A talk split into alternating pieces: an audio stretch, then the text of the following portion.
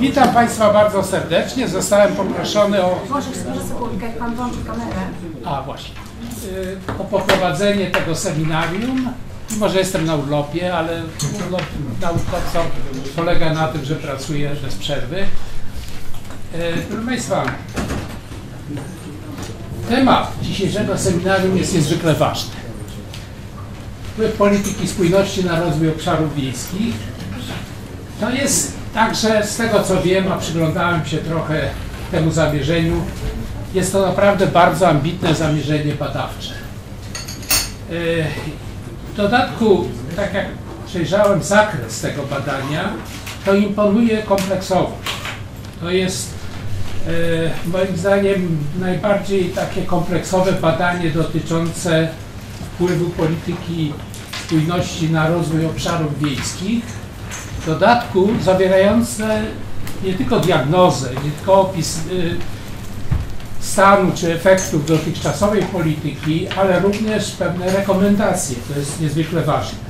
Jak Państwo wiecie, a w tej sali to jest rzecz znana powszechnie, polityka rolna i polityka spójności to są dwie najważniejsze, najkosztowniejsze polityki unijne przez pewien czas polityka rolna była tą największą i najkosztowniejszą, teraz polityka spójności. Wydaje mi się, że najwięcej problemów związanych ze spójnością społeczną, gospodarczą, terytorialną występuje na obszarach wiejskich. W związku z tym spojrzenie czy połączenie analizy efektów polityki rolnej i polityki spójności jest tutaj szczególnie ważne. Proszę Państwa, y, jednym z takich problemów te, tego zagadnienia, o którym dzisiaj będziemy dyskutować, jest to, że różne polityki krajowe i unijne mają wpływ na tę spójność. W różnym stopniu, ale mają. Problemem zawsze była koordynacja tych polityk, harmonizacja. To nawet na szczeblu krajowym, między ministerstwami napotykało zawsze na bardzo wiele y, problemów. W związku z tym ci, którzy pomogą w poprawieniu efektywności i racjonalności tych polityk i koordynacji, harmonizacji będą mieli chciałem powiedzieć swoje miejsce w historii, ale na pewno e, zostanie to, to odnotowane. E, proszę Państwa, mam nadzieję, że ten duży wysiłek badawczy, który dzisiaj będzie przedstawiony, e, nie ograniczy się tylko do środowisk naukowych i do znajomości tego, tego, efektów tego projektu w środowisku badaczy, ale również trafi do tych, którzy są odpowiedzialni za wdrażanie polityki spójności. Także wdrażanie polityki rolnej, bo ona tutaj dla realizacji celów spójności ma niezwykłe znaczenie.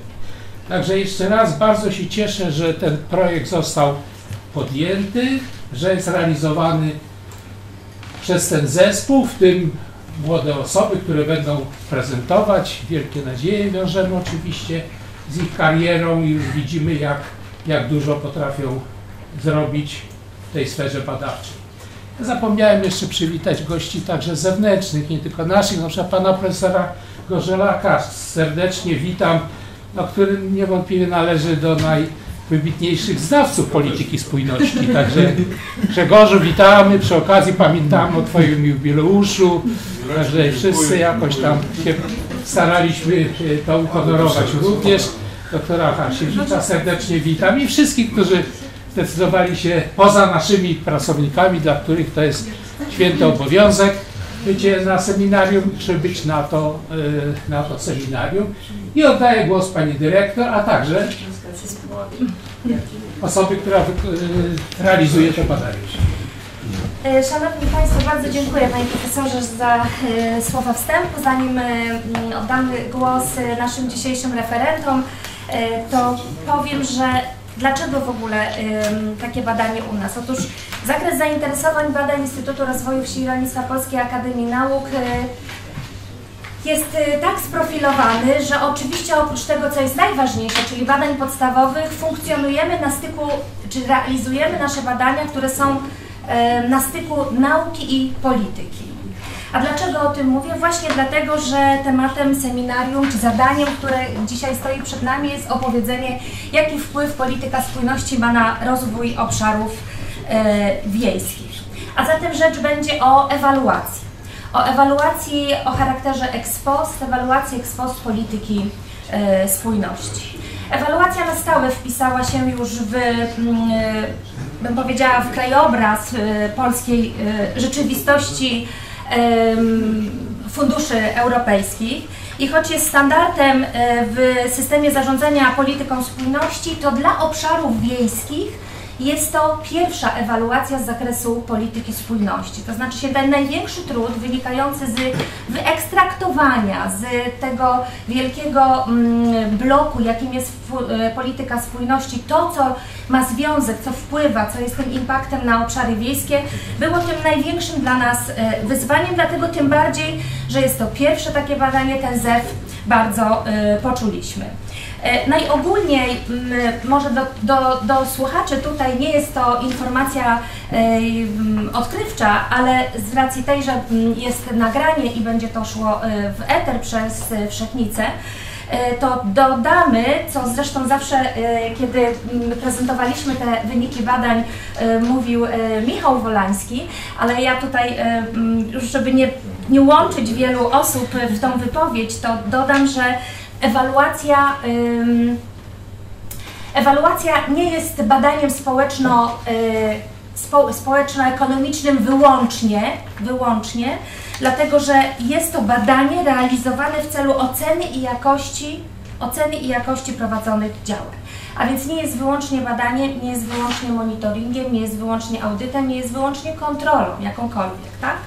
Jest y, ona prowadzona oczywiście w celu oceny i posługuje się metodami zarówno z badań społecznych, jak i z badań e, ekonomicznych, ale istotą ewaluacji, co warto podkreślić, jest jej utylitarny charakter, a więc praktyczne korzyści.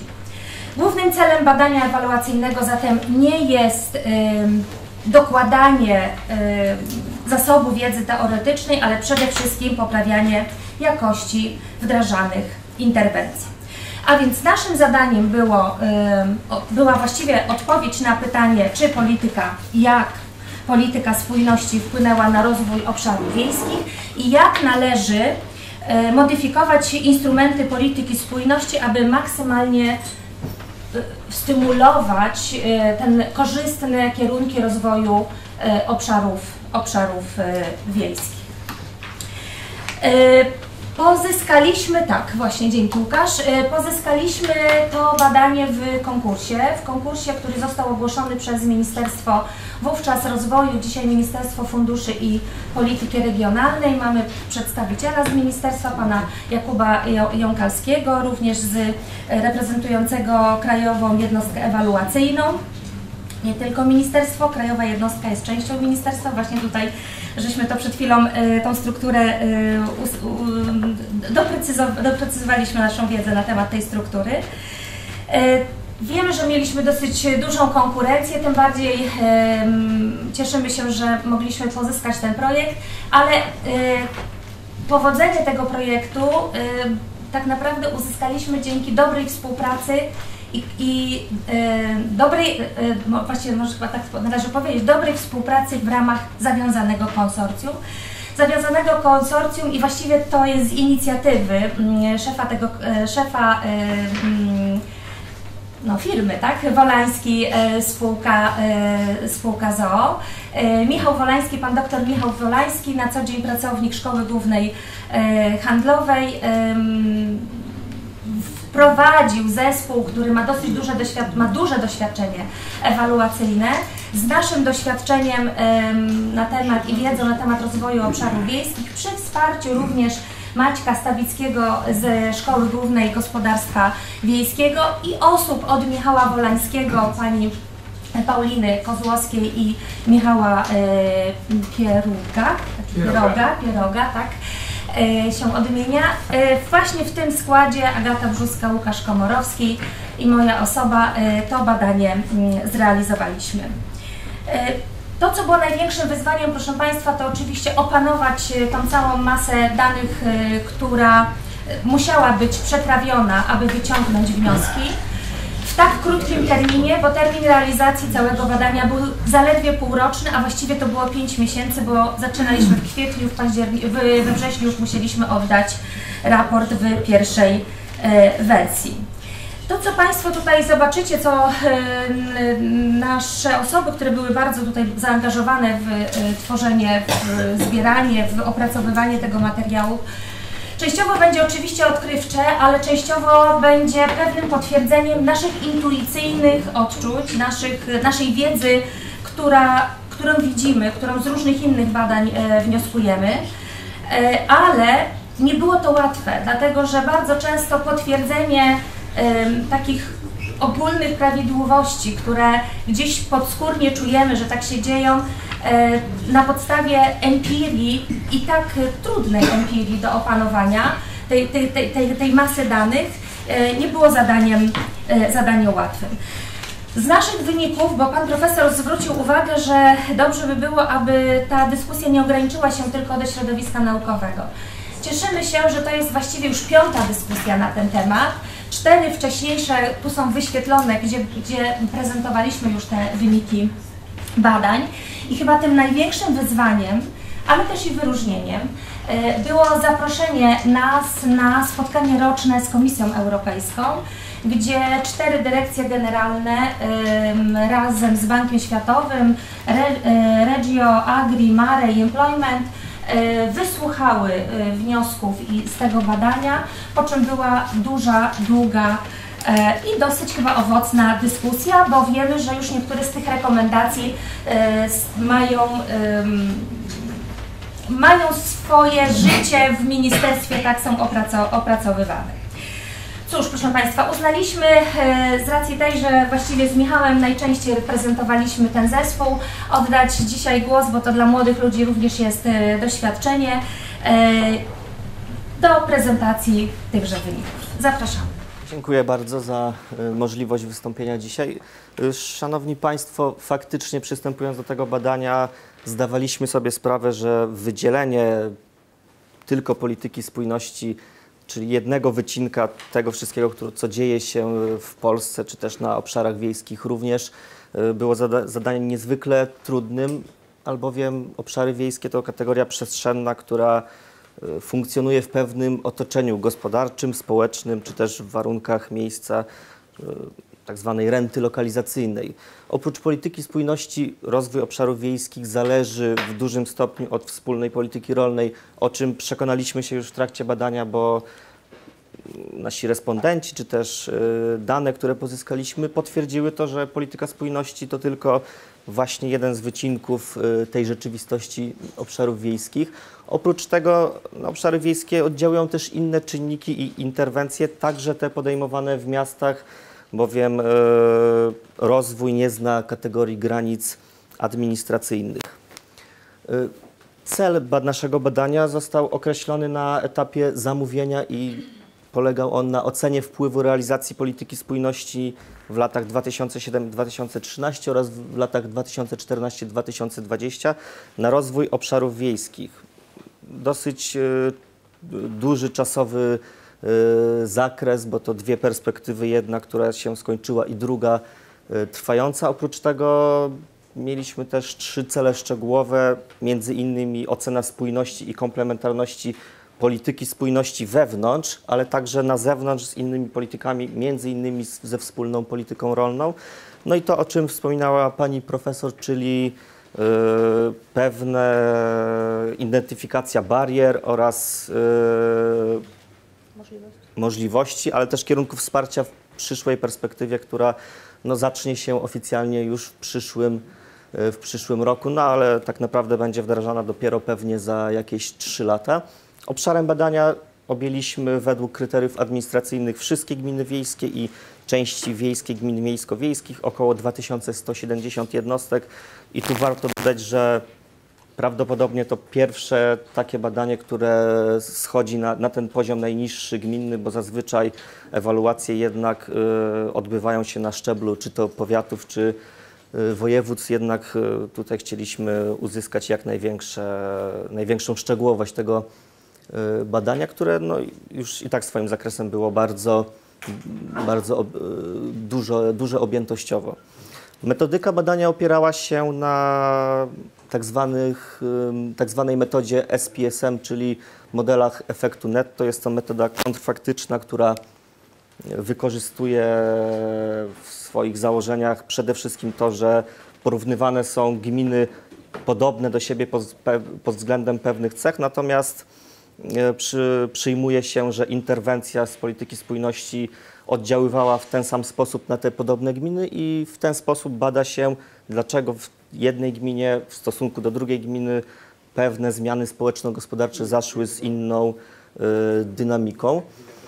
E, Natomiast, żeby uzyskać, w ogóle, żeby uruchomić ten model, musieliśmy uzyskać pewien wsad statystyczny do tego modelu i stanowiło go kilka elementów. Po pierwsze, były to bazy pozyskane z ministerstwa, obecnie funduszy, bazy z e, systemów zbierających informacje o nakładach finansowych i produktach y, z polityki spójności w latach 2007-2019. Jest to 12 lat. Mamy tu na myśli wszystkie projekty z programów operacyjnych regionalnych i krajowych, które y, zostały zrealizowane właśnie w tym 12-letnim okresie. Można sobie uzmysłowić, że było to jakieś kilkaset tysięcy projektów i oczywiście z tego też należało wyekstraktować te, które y, odbywały się na obszarach wiejskich, co też nie było y, tak jednoznaczne na tej właśnie surowej bazie. Druga baza, którą wykorzystaliśmy to baza danych z monitoringu rozwoju obszarów wiejskich, czyli wspólnego badania Fundacji Europejskiej Fundusz Rozwoju Wsi Polskiej i Instytutu Rozwoju Wsi i Rolnictwa. Y, Zdecydowaliśmy się na wykorzystanie tych danych, dlatego że wiele z nich, tak jak już zostało to opisane w raportach monitoringu, nie jest publikowanych. Wiemy, że są to dane, które dobrze opisują y, zmiany na, y, społeczno-gospodarcze na obszarach wiejskich, ale też wsparliśmy się danymi z Banku Danych Lokalnych. Oprócz tego pozyskaliśmy także dane z Ministerstwa Rodziny, Pracy i Polityki Społecznej, na przykład w zakresie świadczenia opiekuńczego 500 y, plus, czy także w y, zakresie bezrobocia i dojazdów do pracy także. Y, Natomiast to było z, z, innego, z innego źródła i oczywiście wspomniałem tu, że bardzo ważnym było zbadanie tych komplementarnych polityk wspólnej polityki rolnej. Tutaj wnioskowaliśmy do ARIMR-u o dane z y, WPR-u, w szczególności z Programu Rozwoju Obszarów Wiejskich. No niestety otrzymaliśmy tylko część danych i to tylko te dane, które najmniej nas, e, najmniej były pomocne w tym, w tym badaniu. Na, na te dane jeszcze czekamy, być może je dostaniemy i, i będzie można je wykorzystać. Niestety już nie w tym, e, nie w tym badaniu. Natomiast e, pytania badawcze postawione przez zamawiającego dotyczyły także takich sfer jak ochrona środowiska i kultura i wpływ polityki spójności na te dwie sfery. Tutaj no, wiedzieliśmy, że nie uda się tego zbadać za pomocą wskaźników e, statystycznych, dlatego zdecydowaliśmy się na dołączenie do badań ilościowych, też badania jakościowe. Między innymi na podstawie tych e, modeli efektów netto wybraliśmy 10 lokalizacji w całej Polsce. Każda lokalizacja była badana pod kątem innego tematu, na przykład edukacji, właśnie ochrony środowiska, infrastruktury czy, e, czy ochrony zdrowia, pod kątem tego, jak fundusze europejskie wpłynęły w tych lokalizacjach na, na, na zmiany, czy to właśnie pozytywnie, czy są zauważalne. I w ramach tych wizji terenowych przeprowadziliśmy około 150 wywiadów z liderami lokalnymi, z urzędami gmin, w tym właśnie z wójtami, z radnymi, z beneficjentami projektów, ale także ze zwykłymi mieszkańcami. E, Wśród liderów lokalnych wskazywane były różne osoby, bo były to zarówno, byli to zarówno sołtysi, jak i na przykład proboszczowie i z nimi też, też wówczas rozmawialiśmy, bo bo chcieliśmy uzyskać jak największą wiedzę na temat tego właśnie odbiorcy końcowego tej y, interwencji w polityce spójności. Ponadto przeprowadzone zostały indywidualne wywiady pogłębione z przedstawicielami y, tutaj dyrekcji generalnych Komisji Europejskiej DG Regio i DG Agri. Na poziomie ministerialnym były to Ministerstwo Funduszy i Polityki Regionalnej ówczesne, a także Ministerstwo Rolnictwa i Rozwoju Wsi. Byli to dyrektorzy departamentów odpowiedzialnych za y, rozwój obszarów wiejskich. Oprócz tego na szczeblu powiatowym starostowie i marszałkowie na szczeblu nie, wojewódzkim i chyba, i chyba nie, nie pominąłem y, żadnej instytucji.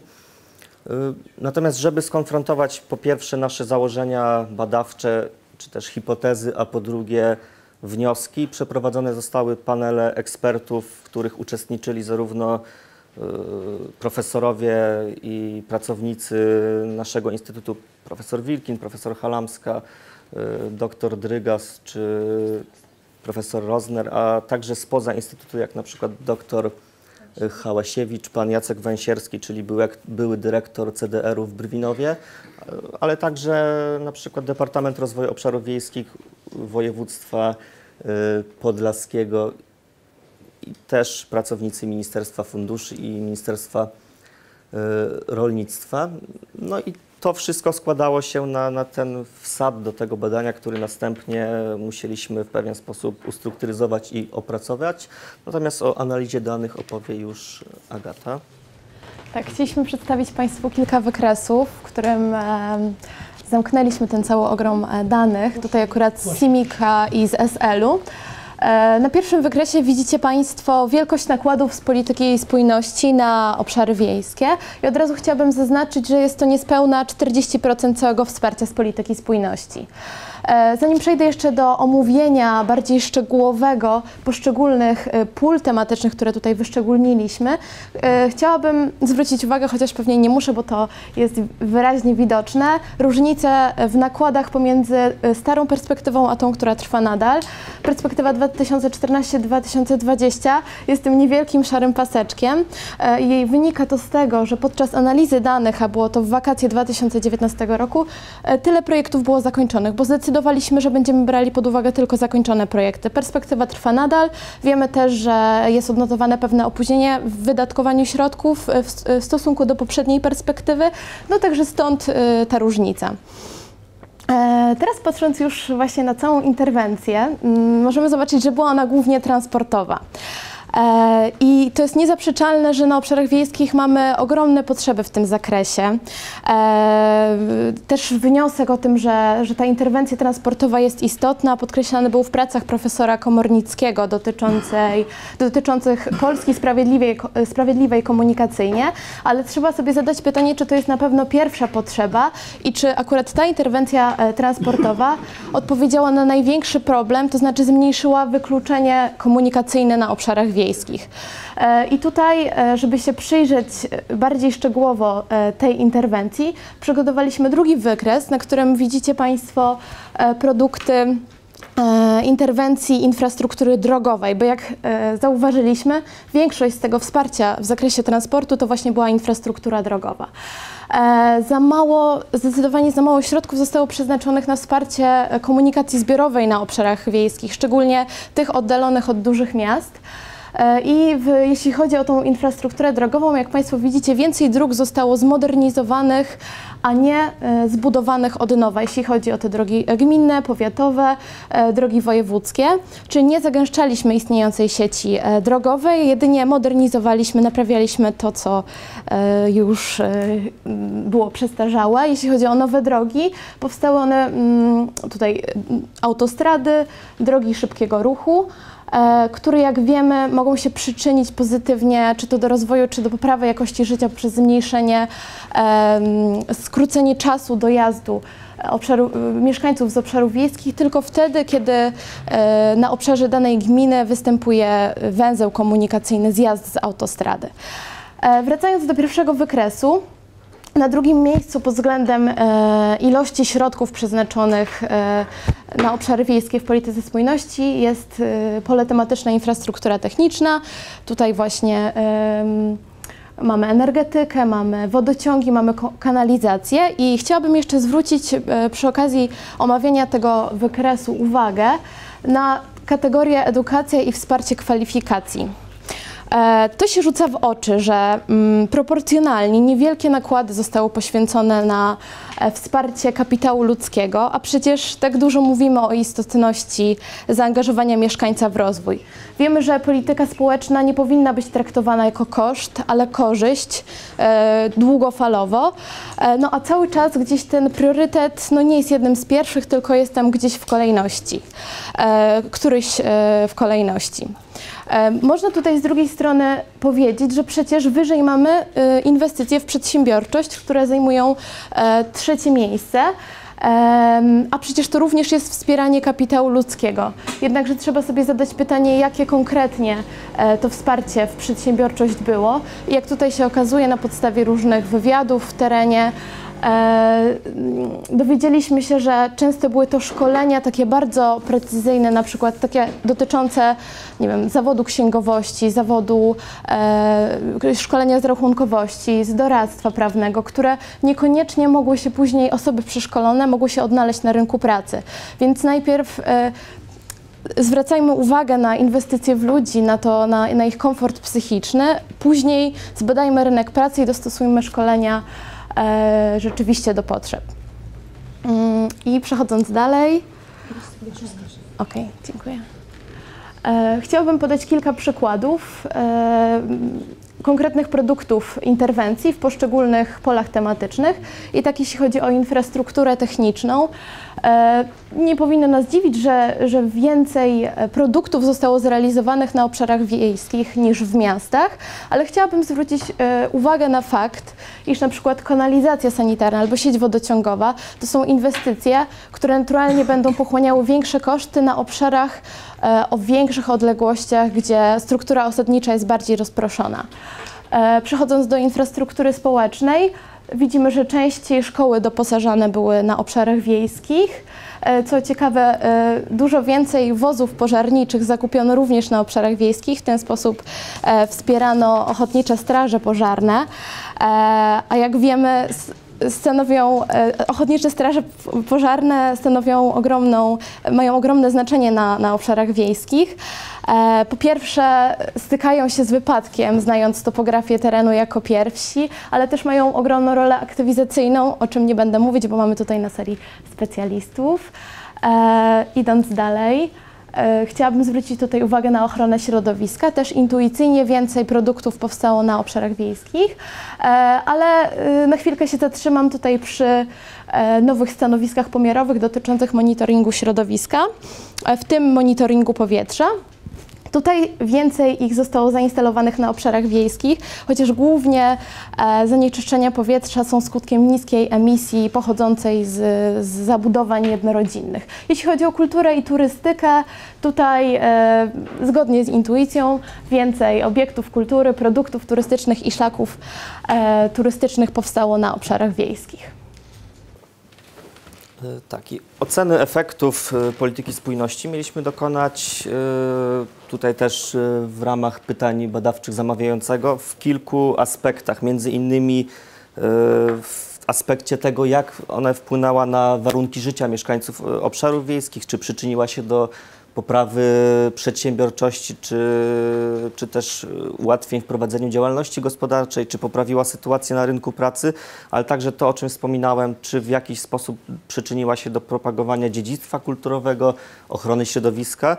Tutaj zamawiający postawił też y, otwarte pola co do, co do pewnych zagadnień. My wiedząc, że migracje są takim y, ważnym obecnie y, ważnym czynnikiem zmian na obszarach wiejskich, staraliśmy się też sprawdzić, czy polityka spójności wpłynęła na wyhamowanie odpływu migracyjnego, szczególnie tam, gdzie był on do tej pory najbardziej nasilony, a także czy doprowadziła do włączenia rozwoju obszarów wiejskich, inkluzyjnego y, rozwoju obszarów wiejskich, y, który przezwyciężałby utrwalony przez lata, to też zostało opisane w monitoringu, ten podział na osi wschód-zachód i centrum y. I w, do, w ramach tych pytań badawczych y, hipotezy przez nas zaproponowane zostały konsultowane, a następnie sprawdzane y, właśnie w, w modelach. Jednym z ważnych etapów badania była segmentacja, czyli podział na typy, grupy czy właśnie segmenty, tych podział tych jednostek y, badanych, y, które byłyby jak najbardziej jednorodne wewnątrz, ale najbardziej różnorodne na zewnątrz gmin. I chodzi, chodziło tutaj o właśnie segmentację na poziomie gminnym 2170 jednostek. Ostatecznie powstało pięć segmentów, y, które wybrane zostały na podstawie kilku wskaźników społeczno-gospodarczych. Segment pierwszy ciemnozielony, charakterystyczny głównie dla Polski Zachodniej, Wielkopolski, Dolnego Śląska. Segment drugi jasnozielony to Polska Północna. On właściwie pokrywał się z y, obszarami rolnictwa wielkoobszarowego. Obszar trzeci to ten żółty kolor występujący w dwóch lokalizacjach, Polska południowo i południowo-wschodnia, ale także w, w, dalszy, w większym oddaleniu od miast, ale nie na obszarach peryferyjnych w, poszczególnych województwach.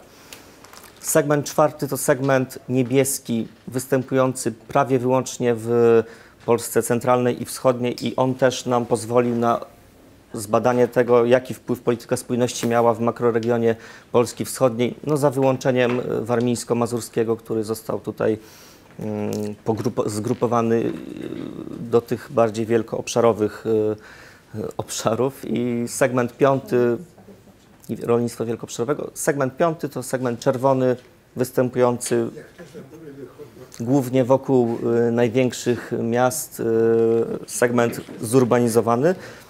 I właśnie w tych seg- segmentach prowadzona była, nasz, nasz model został zaaplikowany właśnie w tych segmentach i tutaj na podstawie y, regresji, czyli właściwie tej statystycznej części, ale pogłębionej przez y, wizje terenowe i wywiady, możemy w naszym badaniu kilka głównych wniosków y, wyciągnąć, które, tak jak wspominała pani profesor, one częściowo były przez nas, czy też w ogóle już rozpoznane, natomiast potwierdzamy je niejako, a częściowo, częściowo są to nowe wnioski.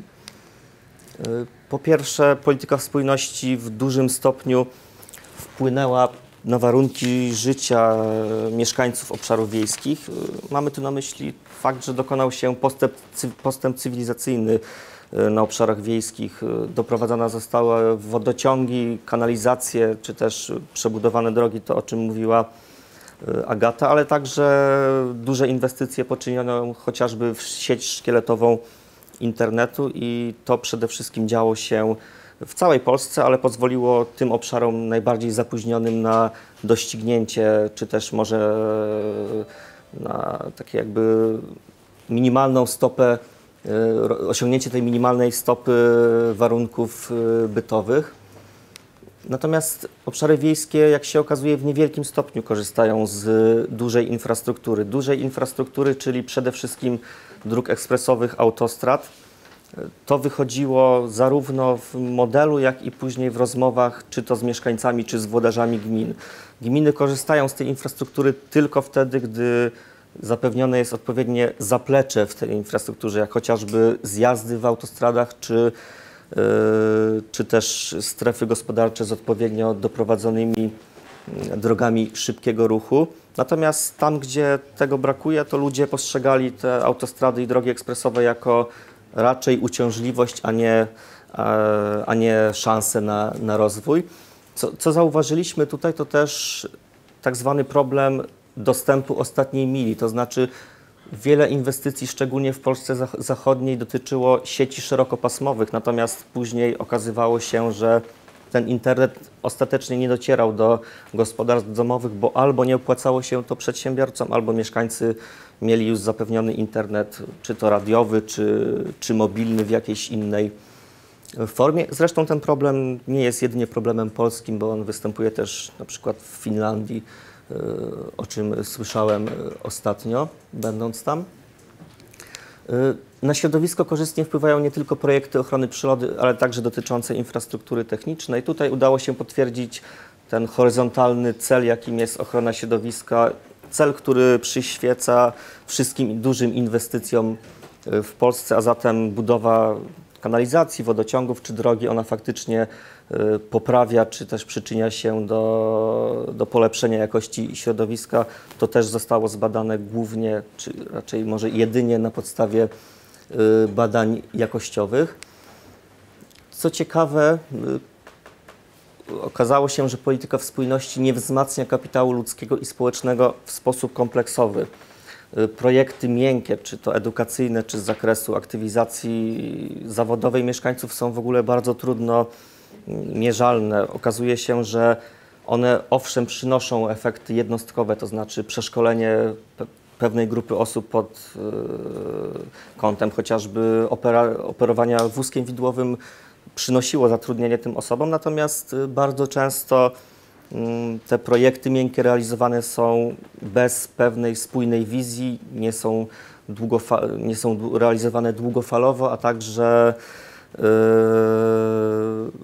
także właśnie, tak jak wspominałem, są takim wy- wybiórczo realizowane pod potrzeby głównie yy, tych yy, przedsiębiorstw czy tych firm, które prowadzą yy, szkolenia. Polityka spójmo- spójności nie przełamuje niekorzystnych trendów demograficznych. Tutaj spodziewaliśmy się, czy może nie spodziewaliśmy się, ale chcieliśmy zobaczyć, czy w jakiś sposób udało się ograniczyć ten e, odpływ migracyjny w tych obszarach, które zmagają się z problem, problemami kurczenia się, czy, czy też e, właśnie depopulacji, ze starzeniem się społeczeństwa. Okazało się, że nie, że ten rynek pracy pozarolniczej jest tam wciąż bardzo słabo rozwinięty, co przyczynia się do tego, że ten odpływ migracyjny wręcz nasila się na tych obszarach i jest to raczej trend, który, który będzie występował. No a jeżeli spojrzeć na efekty polityki spójności w sposób przestrzenny, to okazuje się, że największe efekty polityki spójności występują w obszarach tych najbardziej rozwiniętych, patrząc na mapę poziomu rozwoju obszarów wiejskich, monitoringu rozwoju obszarów wiejskich, są to segmenty pierwszy i piąty, a więc ten zurbanizowany oraz ten wysokiego poziomu e, rozwoju. Natomiast najmniej zauważalne efekty polityki spójności, jakie wyszły nam w modelach statystycznych, to e, segment czwarty, czyli segment niebieski o najniższym poziomie rozwoju e, społeczno-gospodarczego. Y, Pogłębiając ten temat, okazało się, że to nie jest do końca tak, że efekty w tym y, segmencie czwartym nie występują. Natomiast polityka spójności oddziałuje na obszarach wiejskich w Polsce w sposób dwutorowy. Po pierwsze, ona w tych wysoko rozwiniętych obszarach stanowi pewien y, dodatkowy zasób pieniężny, wykorzystywany często prorozwojowo, na przykład na na właśnie urządzenie tych stref gospodarczych, które faktycznie funkcjonują. Natomiast w tych obszarach y, najniższego poziomu rozwojowego często te fundusze stanowią właściwie substytut tych, y, tych pieniędzy, które, które powinny być skierowane na te obszary ze środków budżetów własnych gmin i przeznaczone były raczej na takie y, doraźne potrzeby, jak właśnie przebudowa drogi czy przebudowa drogi czy, czy budowa kanalizacji i, i wodociągów. Y, Natomiast y, jeszcze porównując sobie, czy też przyglądając się strukturze nakładów w poszczególnych segmentach i poszczególnych tematach, zobaczymy, że mimo tego, że segment piąty jest, stanowi tylko, gromadzi tylko 7% badanych gmin, to on w każdym z tych y, tematów y, tak jakby przeważa mimo tej swojej małej liczności, chociażby w zakresie transportu, infrastruktury społecznej czy ochrony środowiska. Te gminy są najbardziej zdolne do abs- absorbowania środków polityki spójności. Choć są to obszary wiejskie, no to zazwyczaj mają one większe powiązanie z, z środkami centralnymi, y, tutaj wokół których y, funkcjonują. Natomiast możemy spojrzeć na ten segment czwarty, najbardziej liczny, bo skupiający prawie jedną trzecią gmin badanych. Natomiast te nakłady w, tym, y, w tych tematach były bardzo niskie, chociażby na ochronę środowiska, gdzie wydawałoby się, że są to obszary szczególnie takie, w której trzeba to środowisko chronić. Natomiast wiemy, że tutaj ten y, ochrona środowiska nieco inaczej jest postrzegana, bo to również wszelkie inwestycje infrastrukturalne, o czym wspominałem. Ta cała masa e, danych, czy też wywiadów, e, wreszcie te panele ekspertów i wszystko, co wykorzystywaliśmy, pozwoliło nam e, sformułować kilka rekomendacji, o których teraz chcemy tutaj Państwu krótko powiedzieć. Po pierwsze, chcemy zacząć od tego, że kształtowanie polityk rozwoju wymaga kompleksowego podejścia, kompleksowego spojrzenia na to kontinuum miejsko-wiejskie y, i zdawania sobie sprawy, jak wielkie jest zróżnicowanie jednostek samorządu terytorialnego, chociażby nawet tych gmin wiejskich między sobą. Y, pod względem ich potencjału finansowego, administracyjnego, ludzkiego. I trudno nam sobie wyobrazić, że te najsłabsze, peryferyjne jednostki mogą konkurować z tymi położonymi na przykład wokół dużych miast, a co dopiero z miastami, bo to jednak polityka spójności. W związku z tym proponujemy, aby ustalić minim, minimalny próg alokacji w ramach programów operacyjnych dla obszarów wiejskich, czyli na przykład ustalam, że 30% w ramach danego programu operacyjnego e, przekazujemy na obszary wiejskie. E, Kolejno mm, proponujemy również, e, żeby ustanowić stopniowalny poziom wkładu własnego, to znaczy, żeby ustanowić to w ten sposób, aby najniższy obowiązywał w najsłabiej rozwiniętych obszarach wiejskich, a najwyższy poziom wkładu własnego w tych, które radzą sobie lepiej. E, I jak zdecydować, które są tymi najbardziej potrzebującymi, e, a które nie, proponujemy mm, e, stworzyć taką nową klasyfikację na podstawie odrębnego badania, w której weźmiemy pod uwagę powiedzmy trzy proste wskaźniki, takie jak na przykład odległość od centrum, zamożność, czy, czy jakieś wskaźniki demograficzne, na przykład relacje dzieci-starzy. E, kolejno, mm, rekomendacja promowanie partnerstw samorządowych. E, Tutaj wychodzimy od tego, że mm, różne procesy, które zachodzą wewnątrz e, jednostki terytorialnej, rozlewają się poza jej granice. E, I silnie, silniej to zjawisko zachodzi w obszarach podmiejskich, ale również z mniejszą intensywnością w tych, które są oddalone od tych największych miast w obszarach wiejskich, ponieważ ludzie związani są funkcjonalnie z, z rynka, rynkiem pracy, rynkiem edukacyjnym, to po pierwsze. Po drugie, zdajemy sobie też sprawę, że te, najbardziej peryferyjne obszary wiejskie, na przykład położone na styku województw, e, mają bardzo dużo trudności w, w organizowaniu usług lokalnych na takim dostatecznym poziomie. E, I jeszcze z trzeciej strony mm, widzimy, że istnieje wciąż potrzeba e, poprawy koordynacji realizowanych inwestycji, unikania sytuacji, w których powstaje duża inwestycja, na przykład basen, która okazuje się nierentowna z racji e, niewydolności finansowej w przyszłości gminy, która sobie na taką inwestycję mm, pozwoliła. I tutaj proponujemy, aby premiować projekty, które będą realizowane przez partnerstwa jednostek samorządu terytorialnego i żeby to były co najmniej trzy gminy, tak sobie wyobrażamy, albo co najmniej dwa powiaty. I to już się dzieje w Polsce, bo to się dzieje na przykład w województwie zachodniopomorskim, w powiecie łobeskim. Tam e, podczas wywiadów e, pogłębionych e, z marszałkiem dowiedzieliśmy się, że trzy gminy w tym powiecie e, zdecydowały się na zorganizowanie trzech inwestycji, innej w każdej z gmin, to jest chyba basen, e, muzeum. e, A przepraszam, trzy powiaty, z dogodnym połączeniem transportowym. I to jest właśnie to myślenie wspólne, e, nie w, od, w odizolowaniu. E, Kolejno chciałabym przejść do rekomendacji związanej z instrumentem RLKS. Tutaj widzimy, że jest e, potrzeba włączenia mieszkańców. To jest instrument, który mm, jest następcą lidera, e, to znaczy mm, pozwala na włączanie aktorów oddolnie w rozwój, czyli w danym województwie mamy mm, określone obszary działania lokalnych grup działania, które mogą razem współpracować, żeby osiągnąć wspólny cel. E, I ten instrument RLKS bardzo dobrze się sprawdzał, szczególnie w dwóch województwach, w których została wprowadzana zasada wielofunduszowości. To znaczy, że e, te lokalne grupy działania mogły korzystać nie tylko ze, e, z funduszy polityki spójności, ale również z funduszy polityki rolnej, realizując jeden projekt.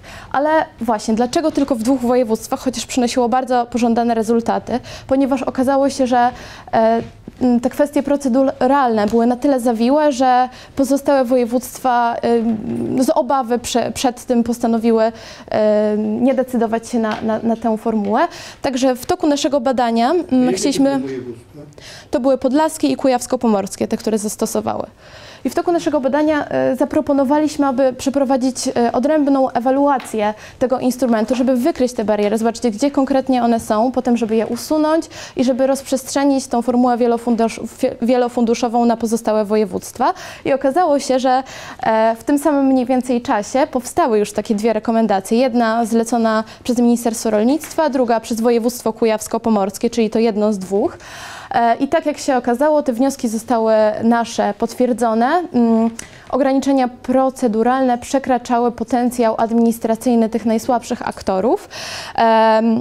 Ale jak się okazało, uproszczenie ich wcale nie jest zadaniem łatwym, e, więc e, na razie jest proponowana e, taka ścieżka, aby uprościć procedury oddzielnie w każdym z funduszy, czyli bierzemy EFRR, potem EFS, potem Fundusz Rolny, a dodatkowo Kujawsko-Pomorskie w swojej ewaluacji zaproponowało, e, że będzie mm, wdrażać taką formułę funduszu wiodącego, to znaczy funduszu, z którego finansowane są koszty bieżące funkcjonowania danego projektu, a komplementarne inwestycje wspieramy pozostałymi funduszami. Co dalej? Wsparcie lokalnych liderów. To jest bardzo istotna rekomendacja, ponieważ zauważamy, że e, w miarę oddalania się właśnie od tych ośrodków e, dużych miejskich, ten potencjał ludzki, potencjał kadrowy jest coraz mniejszy. To jest poważny problem e, w programowaniu rozwoju i tutaj chcielibyśmy zaproponować takie cykliczne szkolenia skierowane do liderów lokalnych, coś w stylu Akademii Lidera, tak aby były one nastawione na nabywanie umiejętności strategicznego, długofalowego myślenia, e, na mobilizację zasobów, e, no i na współpracę. I ostatnia z mojej strony rekomendacja zaraz oddaję głos Łukaszowi. Em, proponujemy wzmocnienie struktur realizujących projekty edukacyjne. I tutaj, zanim przejdę do tej całej naszej e, rekomendacji, chciałabym tylko taką jedną dobrą praktykę przedstawić, która e, mocno mnie zainspirowała. Ja sama byłam w, jednym, mm, w jednej gminie na studium przypadków, w gminie Jordanów, gdzie, mm, którą wcześniej wybraliśmy dlatego, że bardzo y, wyróżniała się na tle gmin podobnych, jeśli chodzi o wyniki zmianę, poprawę w czasie, tam 2007 do niemalże teraz, wyników edukacyjnych dzieci w egzaminach po podstawówce i po gimnazjum. E, I jak tam pojechałam, to poznałam pana, nauczyciela, który od lat długofalowo i konsekwentnie realizuje szkolenia e, dla nauczycieli z metodyki nauczania dla dzieci, e, organizuje zajęcia dodatkowe do pozaża szkoły e, i i jest takim wyraźnym pasjonatem i on przekłada tą pasję na innych i faktycznie to procentuje w obszarze, który wydaje się, e, w którym wydaje się, że te efekty są najtrudniej zauważalne, ponieważ są przesunięte w czasie, ponieważ inwestując w młodzież, gdzieś te efekty może wyjdą na studiach już w innym mieście. E, Ale faktycznie to tam było widoczne i teraz chciałabym e, przejść do, bardziej ogólnie do naszej rekomendacji. Chodzi o kształcenie szerszej grupy społecznej, w tym także młodych dorosłych, ponieważ obserwujemy wyraźną słabość struktur kształcenia ustawicznego. Dobrej jakości kształcenia, jak widać, e, nie osiągniemy, mm, gdy w każdej gminie zorganiz- zorganizujemy Centrum Kształcenia Ustawicznego. Dlatego proponujemy coś bardziej elastycznego, coś takiego jak mobilny twór, taką mobilną jednostkę kształcenia, która funkcjonowałaby na jakimś wielkim obszarze i przyjeżdżałaby do określonej gminy, korzystała z istniejącej infrastruktury, żeby to byli nowi ludzie, e, którzy dodatkowo mogliby się przyczynić do jakiegoś takiego impulsu, e, którzy by przyjeżdżali z gotową diagnozą i organizowani, organizowali szkolenia realnie dostosowane do potrzeb. Rekomendujemy także wsparcie transportu poza miastami. Jak się okazało, większość, a właściwie całe wsparcie tego tematu y, powędrowało do miast i do obszarów podmiejskich, chociażby wszystkie czy prawie wszystkie autobusy zostały zakupione przez miasta i tam też użytkowane lub na obszarach podmiejskich, natomiast zabrakło odrębnego wsparcia dla e, transportu zbiorowego na obszarach wiejskich, co z kolei było bardzo mocno e, podkreślane w wywiadach, czy to z mieszkańcami, czy z władzami lokalnymi, potrzeba właśnie uruchomienia transportu, szczególnie w tych grupach, które są wykluczone komunikacyjnie, więc wśród osób starszych, dzieci oraz wśród osób, które nie mają prawa jazdy czy też, y, y, czy też samochodu. Proponujemy tutaj odrębną alokację środków na wsparcie pozamiejskiego transportu zbiorowego, także utworzenie odrębnego tematu priorytetowego i systemu wskaźników monitorujących, analogicznie tak jak jest to w, w stosunku do wsparcia komunikacji w miastach. Kolejna rekomendacja dotyczy kontynuacji wsparcia infrastruktury. Chociaż mówimy o tym, że powinno następować przejście z projektów twardych na projekty miękkie, to jednak te potrzeby, czy to w sieci internetowe, czy w, ciągle w kanalizację, a nawet wodociągi gdzie niegdzie wciąż jest wysokie. Natomiast yy, w toku tych badań okazało się, że tematem, który teraz się pojawia w infrastrukturze jest przebudowa sieci wysokiego czy też średniego napięcia, które budowane były często w latach 60. czy 70. i obecnie nie zapewniają już y, przepustowości pozwalającej na podpięcie nowych gospodarstw domowych czy też y, przedsiębiorstw, jak choćby w wielu obszarach są to y, fermy drobiu czy, czy jakiegoś innego, y, czy jakichś innych hodowli.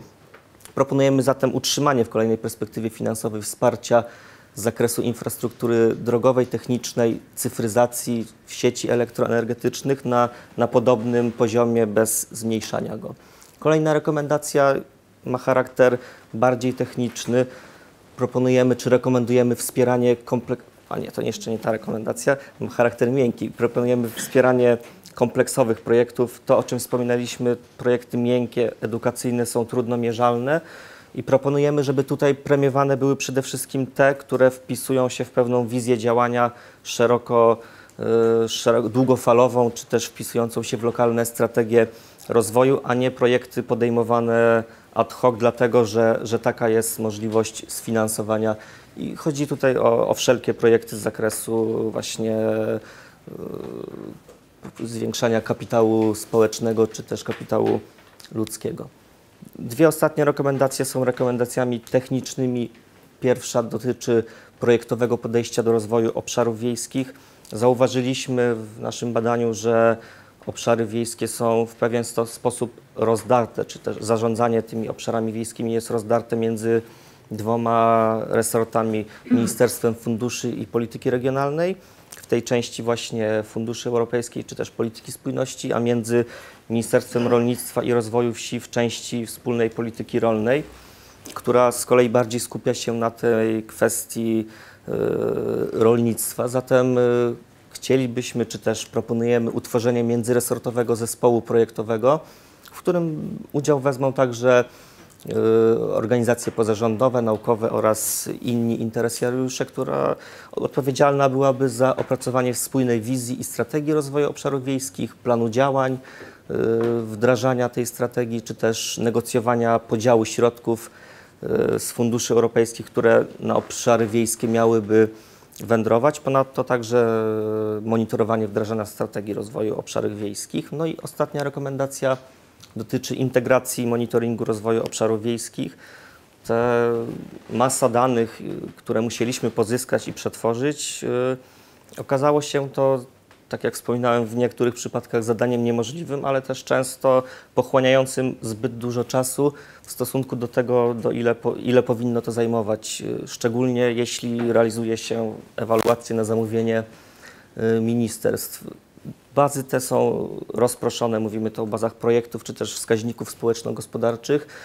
Y, Są dostępne tylko dla, dla wnioskujących i to też jest y, dość y, uciążliwa pro, procedura. Natomiast rekomendujemy, żeby stworzyć portal gromadzący dane o projektach z polityki spójności oraz pokrewnych, w tym w szczególności sp- wspólnej polityki rolnej.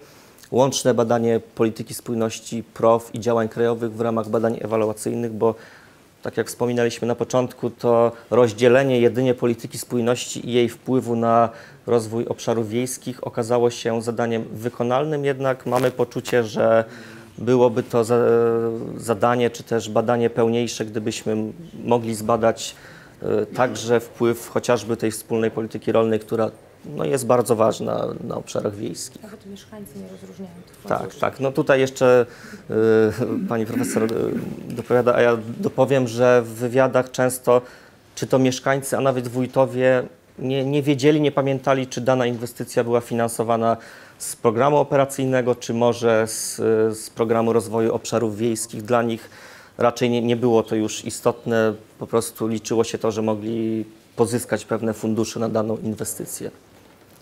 Dobrze, dziękujemy bardzo. Dziękuję bardzo. Proszę Państwa, dużo materiału ciekawego, dużo tematów do dyskusji. Otwieram dyskusję. Proszę Państwa, tradycyjnie tak się dzieli na pytania i komentarze. Ja proponuję, żeby no, granice między jedną grupą a drugą są na ogół nieostre. Czy mogą to być pytania? Mogą to być komentarze, byleby krótkie. E, Biorąc pod uwagę także, że można wrócić i jeszcze raz skomentować po pewnym obiegu głosów. Proszę bardzo. Doktor Hałasiewicz, proszę bardzo. Dziękuję bardzo. Em, Gratuluję zespołowi tak znakomi- znakomitych rezultatów w krótkim czasie, a naszym młodym kole- koleżance i koledze znakomitej, znakomitej prezentacji. Dziękuję bardzo. Pytanie mam następujące. Kiedy realizuje się tego rodzaju projekt zlecany przez konkretną instytucję, pojawia się po pierwsze swego rodzaju autocenzura. Boimy się, żeby zleceniodawcy nie urazić. Po drugie, znane mi są przypadki pojawiania się również cenzury instytucji zlecających. Jak było to w tym przypadku? Na ile wnioski rekomendacje, które Państwo przedstawiacie są e, ocenzurowane, a na ile jest to tak, jak naprawdę I zaczniemy od początku. Dziękuję bardzo. E, Ja mam takie bardzo konkretne pytanie dotyczące części wniosków, ale przypomniał mi się nasz raport dotyczący planów zagospodarowania powiatu hajnowskiego, który nigdy się nie ukazał kilka lat temu a propos tej cenzury. E, Chciałabym zapytać o taki slajd, na którym były wybrane, wybrane wnioski jeszcze z tych analiz i chodzi mi konkretnie o trzeci, e, trzeci wniosek o to, że na środowisko korzystnie wpływają nie tylko projekty ochrony przyrody, ale także dotyczące infrastruktury technicznej. I biorąc pod uwagę, znaczy on mnie zaniepokoił i chciałabym dopytać o to, co się za nim kryje, ponieważ w obecnym czasie może być to argument dla osób, które robią bardzo niebezpieczne rzeczy z naszą przyrodą. E, chciałam zapytać, czy na przykład w tym punkcie mieliście na myśli, e, mówiąc e, infrastruktura techniczna, także inwestycje drogowe, czy tylko na przykład oczyszczalnie, czy okej, okay. I po drugie, jeśli dobrze usłyszałam, bo zaczęłam wtedy bardzo czujnie słuchać, Łukasz powiedziałeś, że ten wniosek opiera się głównie na wywiadach z ekspertami. Chciałam zapytać, czy wśród ekspertów byli ekologowie i ekolodzy i czy to były na przykład opinie osób, które wydatkują środki, inwestują i to była jakby ocena administratorów, a nie, a nie osób związanych rzeczywiście z ochroną przyrody. Dziękuję I bardzo. Pani zaapelować o Buchra- ostrożne formułowanie. Buchra Rylska się zgłaszała. Ja mam takie jedno pytanie, i, i, ale zacznę od komentarza. Pamiętam kilkanaście lat temu tutaj były referowane, chyba pan doktor, y, kolega Drygas referował, y, jakie cele z palety możliwości w programie SAPART wybiera właśnie Polska. I pamiętam, że też było podkreślone, że my od razu z góry rezygnujemy z takich większych projektów typu y, kultura czy dziedzictwo kulturowe. No więc wydaje mi się, i, i tu się w, w części prezentacji przez panią, panią Brzuskę, jak gdyby potwierdziło coś, co można nazwać no, taką skłonnością do mentalności technokratycznej, więc myślę, należałoby też od tego zacząć, y, jak podchodzi się w terenie i na wyższych szczeblach do tego typu możliwości i projektów. No, y, nie wiem, czy mój wniosek nie jest taki za daleko idący, ale tak wyostrzając y, wymowę, okazuje się, że polityka spójności pogłębia niespójność, więc y, no, troszeczkę to, to, to brzmi tak właśnie paradoksalnie. Chciałam zapytać, czy podobnie jest y, w innych krajach Unii, czy to jest jakaś wybitna nasza specyfika? No i dla socjologa może to nie być y, coś zastanawiające, bo znamy takie pojęcie jak y, francuskiego badacza Raymonda Boudon, efekt odwrócenia. W polskiej socjologii jest chyba profesora Kwaśniewicza określenie y, żywiołowość responsywna, czyli mówiąc żartobliwie, tak jak towarzysz Gierek chciał dobrze i mu wychodziło źle, więc może zalecić Unii Europejskiej, aby wymyśliła projekt, program niespójności i wtedy akurat też nie wyjdzie i pogłębi się spójność. No to tak już pół żartem na koniec. Dziękuję. Dziękuję bardzo. Proszę bardzo. Profesor Gorzelek. Pozwolisz mi troszkę dłużej niż bardzo krótko? To jest tak, ja już tu kiedyś cytowałem, w takiej dyskusji było po 5 minut na e, wystąpienie, to ale jak się ktoś mówi ciekawie, to 5 minut może trwać 7 minut. To się Tu zmierzy. powiedzmy 3. Z wielkim zainteresowaniem wysłuchałem, bo sam mam teraz grant na temat terytorialnych efektów e, szerzej niż polityki spójności w ogóle funduszy europejskich, czyli tutaj ta porównywalna względem ilości środków działka wspólnej polityki rolnej też wchodzi w grę. Zacznę od dwóch pytań bardzo szczegółowych.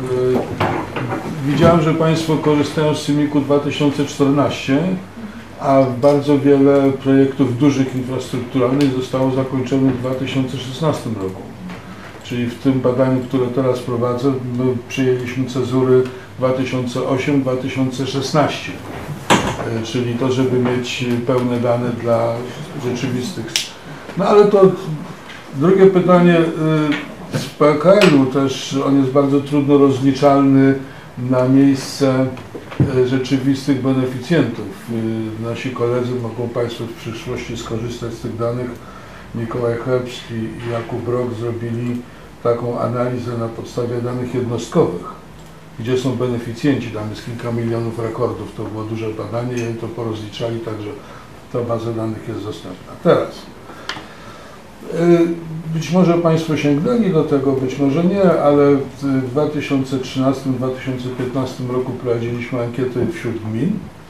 Mieliśmy 1300 odpowiedzi, gmin do 50 tysięcy, gdzie było kilka pytań na temat, czyli właściwie głównie wiejskich i małych miasteczek, gdzie było kilka pytań na temat y, ocen samorządów co do efektów polityki y, spójności i wspólnej polityki rolnej. Oceny były absolutnie jednoznaczne zbieżne z Państwa opiniami.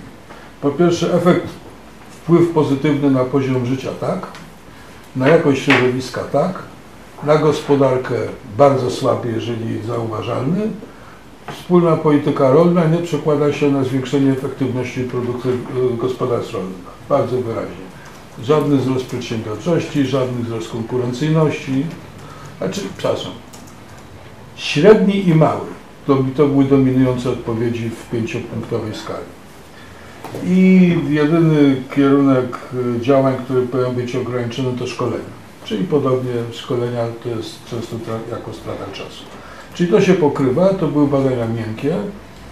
Yy, Teraz do końca, właściwie przed kilku dniami zamknęliśmy zbieranie e, ankiety w moim grancie. Mamy znowu 1300 odpowiedzi z gmin na temat e, i efektów, i działania polityki spójności i wspólnej polityki rolnej w gminach. E, Czyli to mamy, będzie nowa kopalnia tematów, być może w jakiś sposób się e, z Państwa danymi będziemy mogli e, e, zintegrować. Dwa, czyli to jest e, zbieżność, dwa duże e, problemy, e, co to jest spójność.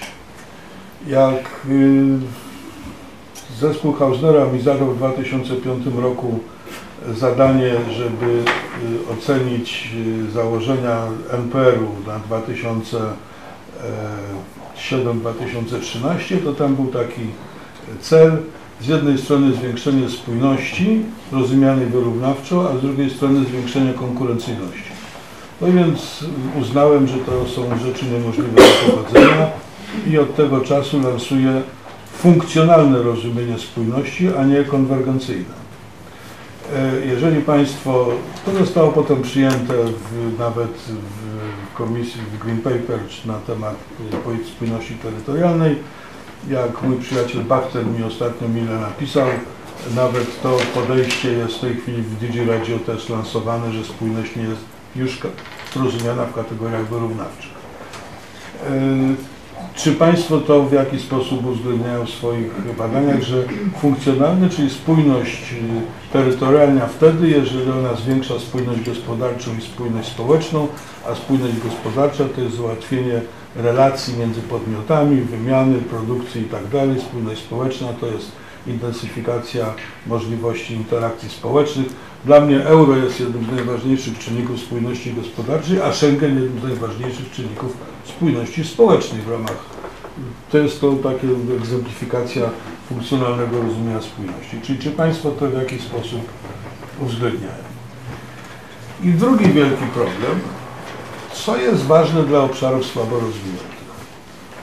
E, Wracam do swoich badań sprzed kilku lat, kilkunastu czy kilkudziesięciu lat na temat programu apalaskiego. Jak Państwo wiedzą, to jest e, taki typowy przykład wewnętrznych peryferii w Stanach Zjednoczonych. W 1964 roku uruchomiono program apalaski, 13 stanów, e, duże pieniądze, do dzisiaj jest utrzymywany, bo to jest 26 senatorów, to trudno coś takiego zamknąć w tej chwili, prawda, bo dwóch senatorów z każdego stanu. W 1964 roku w pierwszym raporcie e, Komisji Apelaskiej napisano drogi będziemy budowali nie tam, gdzie już jest rozwój, tylko tam, gdzie rozwoju nie ma, bo te drogi ten rozwój tam przyciągną. Fundamentalnie fałszywe założenie. Jeździłem po tych gierkówkach, bo to były takie dwupasmówki, ale nie bezkolizyjne, po najbiedniejszym takim części e, Apalaków. Mój stary Ford Escort był jednym, jedynym samochodem na przestrzeni dwóch kilometrów. Te drogi okazało się pomogły wypłukać zasoby na zewnątrz Apalachów, a nie przyciągnąć te zasoby do środka Apalachów. Państwo sami potwierdzają, że migracje się zwiększają w podtekście być może dlatego, że poprawiła się dostępność transportowa z obszarów słabo rozwiniętych do obszarów wysoko rozwiniętych. Ale taki uczony hiszpański de la Fuente jakiś czas temu napisał, że z punktu widzenia doświadczeń hiszpańskich infrastrukturę trzeba budować inaczej.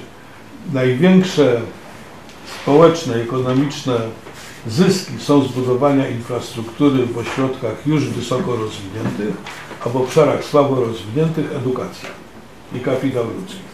Czyli to jest dokładnie odwrotnie niż my myślimy w sposób taki rutynowy, taki common wisdom, prawda? Bo każda gmina peryferyjna chce mieć piękną drogę. E, Ja od wielu lat mówię, szanse Polski Wschodniej to są mosty na Wiśle i każde dziecko w przedszkolu. To jest, jest ta edukacja, bo jak dostarczymy drogi do obszaru, który ma niską zdolność rozwojową z punktu widzenia niskich kwalifikacji, to te drogi tam będą puste, bo nikt nie będzie miał po nich interesu jeździć. No ale nie chcę tego rozwijać. W pewnym sensie chyba ja to Państwu pokazywałem, że pewne przejawy konwergencji w tej Polsce wschodniej i, i Podlasie, Lubelszczyzna, które tam obserwujemy, wschodnie Mazowsze, być może wynikają z tego, że tam były szczególnie duże e, relatywnie nakłady na edukację. Być może. To jest ta hipoteza, którą teraz w moim grancie będziemy sprawdzać. Przedostatni temat, krótko. E, Gdybyście Państwo jeszcze włączyli te białe placki do tych czerwonych placków, to nakłady, szczególnie na infrastrukturę, na bardzo wiele rzeczy byłyby znacznie większe, dlatego że miasta mają największą zdolność absorpcyjną. I wiadomo, że tam przyszło najwięcej pieniędzy. Ale nie mogliśmy, takie było Ja założenie. wiem, ja wiem, ale... I ostatnie pytanie, nie. Trochę w nawiązaniu do tego, co Pan Przewodniczący na początku obiecał, ale Państwo mi tego nie y, daliście. Jak wygląda komplementarność między wspólną polityką rolną, prowem, dopłatami bezpośrednimi, a polityką spójności? Bo to jest też temat, który jest w pewnym sensie moim kolegą. Ja często twierdzę, że w warstwie dopłat bezpośrednich efekty tej części wspólnej polityki rolnej są sp- sprzeczne z założeniami polityki spójności, bo ona petryfikuje strukturę, polityka spójności ma te struktury zmieniać, a w warstwie prowu, czyli rozwoju obszarów wiejskich, komplementarność jest słaba, kawałek drogi zbudowany z prowu obok, kawałek drogi zbudowany z polityki spójności, z RPO i właściwie efekty synergiczne są mniejsze niż chcielibyśmy uzyskać. A na to pytanie ja odpowiedzi nie uzyskam i dlatego się jej domagam. Dziękuję bardzo. Dziękuję również. Proszę bardzo. To może To właśnie, rundę odpowiedzieli, a teraz tak. wrócimy, tak, bo było Ja sporo bym ważnych. Pani profesorze proponowała, żeby właśnie może zaczniemy od Michała Wolańskiego, później ewentualnie referenci Dobrze. i ja do jeżeli coś. To ja zacznę po kolei od pierwszego pytania, chyba jest najważniejsze przed wszystkimi innymi pytaniami, e, e, o cenzurę i autocenzurę w tym badaniu. E, Więc muszę powiedzieć, że my bardzo lubimy badania na rzecz Krajowej Jednostki Ewaluacji, bo ona po to została powołana, żeby byli odrębni ludzie odbierający, którzy nie są bezpośrednio w proces wdrażania zaangażowani, żeby też mieli dystans do tego i żeby tej cenzury w badaniach nie wprowadzać. I rzeczywiście jak porównujemy to z badaniami robionymi na rzecz jednostek, które są dużo bardziej zintegrowane, gdzie mamy i wdrożeniowców i e, osoby odpowiedzialne za ewaluację, to jest ogromna różnica.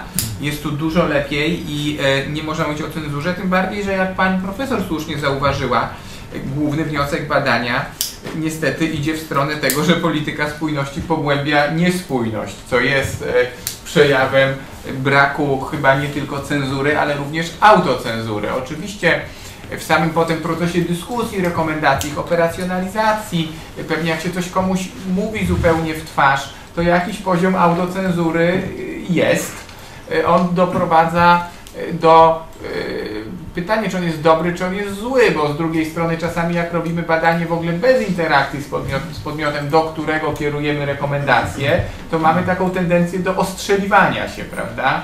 Więc, więc pewnie, pewnie jakaś ilość autocenzury e, tutaj e, była, natomiast ja nie sądzę, żeby ona wpłynęła na, e, na te końcowe wnioski, które są dość mocne.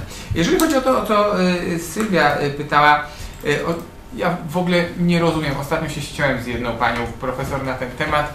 E, Transport to dla mnie nie jest infrastruktura techniczna. Infrastruktura techniczna to są dla nas wodociągi, kanalizacja, energetyka, natomiast transport jest na tyle e, kompleksowy i, obejmujący nie tylko infrastrukturę, że ja w ogóle nie lubię tego włączania transportu do infrastruktury technicznej, chociaż wiem, że są naukowcy i jest że Twoje relacje z transportem są specyficzne. Wiem, znaczy też wiem, że są naukowcy od infrastruktury technicznej, którzy nazywają y, transport infrastrukturą techniczną i w ogóle widzą transport tylko przez pryzmat y, dróg. Natomiast oczywiście to, co my tu mówimy, to, to, to nie, to nie dotyczyło infrastruktury transportowej, to dotyczyło przede wszystkim infrastruktury wodno-kanalizacyjnej, tego, że mamy y, kwestie gospodarki ściekowej y, coraz bardziej cywilizowane i tutaj ten wpływ na środowisko w tych działaniach pozaśrodowiskowych był ważny.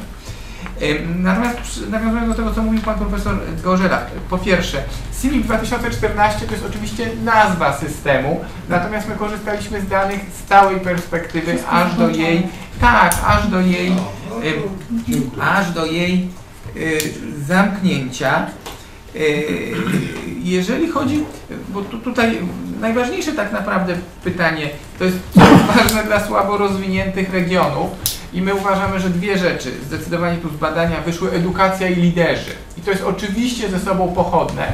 Pytanie, co to powinna być za edukacja? Pan profesor powiedział tutaj o, y, o przedszkolach, natomiast... Słowo bardzo. Na- na- Natomiast tak, oczywiście to hasło trzeba rozwijać. Pan profesor powiedział też szkolenia, że są słabe, natomiast ja uważam, że my powinniśmy temat szkoleń stwierdzić, że to, że one są teraz słabe i są sterowane tak naprawdę przez firmy szkoleniowe, które stają się beneficjentami i sprzedają barachło, to nie znaczy, że my temat szkoleń powinniśmy zupełnie zamknąć. Zastanawialiśmy się, jak to zrobić.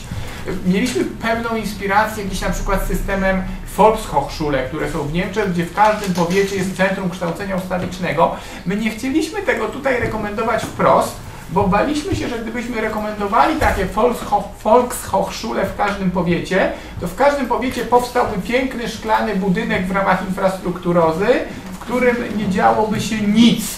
Stąd ta rekomendacja dotyczy placówek mobilnych, Ale czy ODR-y by nie mogły spełniać takiej funkcji? Ale chodzi tu o mobilność przede wszystkim kadr i, i tego doświadczenia, przekazywanie Znaczy- tej, i tego know-how. My chcielibyśmy, Tak. żeby też było w tym sporo dezagraryzacji, więc nie jestem przekonany, czy ODR-y by uczyły ludzi układać kafelki, czy ODR-y by y, uczyły na wózki widłowe, oczywiście w sposób skoordynowany, żeby to miało y, sens. Więc jakby to, co chcieliśmy pokazać, że chcieliśmy, żeby, tu, żeby były, nie wiemy czy w skali województw, czy kilku województw, czy całego kraju, pewnie w skali całego kraju nie jest dobrze robić takie rzeczy, żeby były jednostki, które idą w stronę tworzenia tego systemu Volksho- Volkshochschule, natomiast y, żeby to nie poszło od strony infrastruktury, bo bez problemu te szkolenia można robić w istniejących y, szkołach y, po godzinach. Natomiast, żeby to poszło w stronę tworzenia tego know-how, stąd żeśmy specjalnie te, te rekomendacje w tę stronę podkręcili. Oczywiście pytanie, które tu u nas wychodzi, wychodził ten dylemat w tym, co jest ważne dla słabo rozwiniętych regionów, również ważne są struktury, bo ogromny ciężar e, wdrażania polityki spójności jest na samorządach i żeby polityka spójności nie pogłębiała niespójności, Niespójności porównawczej czy funkcjonalnej? Funkcjonalny. e, Pan ma na myśli wyrównawczą.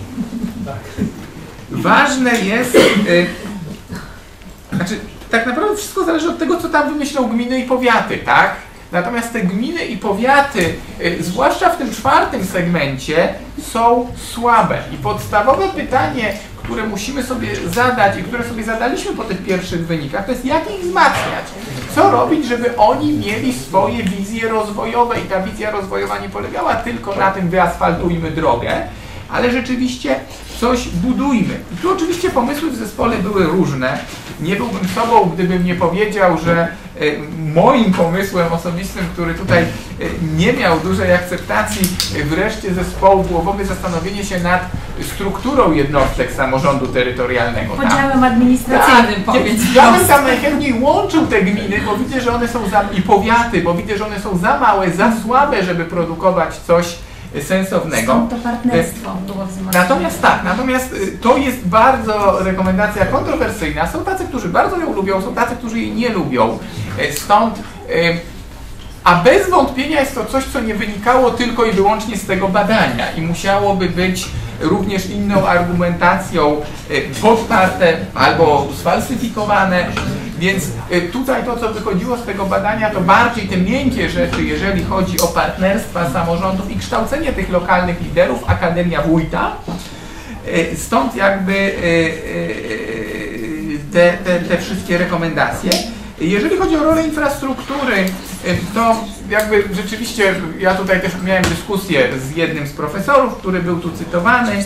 Y, Nie będę ponownie przywoływał nazwiska, który stwierdzał, że Polska Sprawiedliwa komunikacyjnie to wielka infrastruktura drogowa. O tyle, o ile w innym badaniu rzeczywiście widzieliśmy nawet w przypadku średnich miast był wpływ. Doprowadzenie drogi ekspresowej, poprawienie dostępności komunikacyjnej sprawiało, że to średnie miasto się rzeczywiście bardziej rozwijało niż analogiczne, gdzie takiej drogi nie doprowadzono, to na terenach wiejskich to się nie sprawdza, bo to jest infrastruktura bardzo y, ekskluzywna.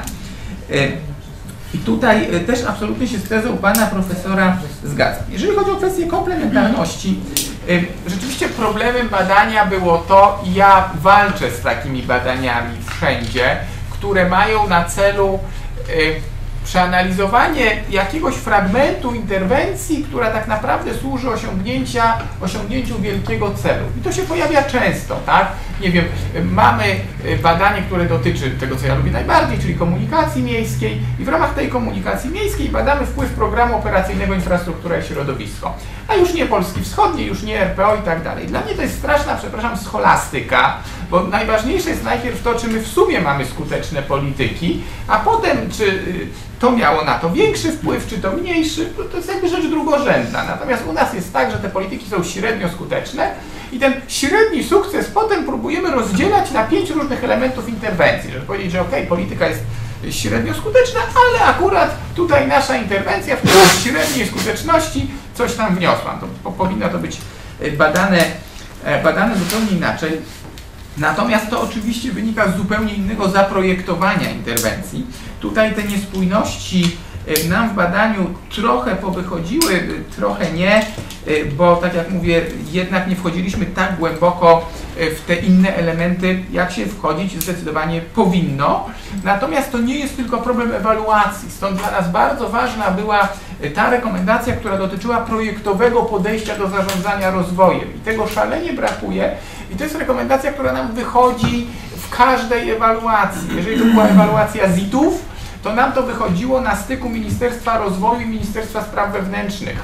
E, Jeżeli to była ewaluacja transportu, to wychodziło na szczeblu e, e, Rozwoju infrastruktury. rozwoju infrastruktury. Jakby bardzo brakuje w administracji takiego myślenia, że jeżeli mamy jakiś ważny cel, a bez wątpienia akurat to, o czym mówimy, to są dla nas ważne cele rozwojowe.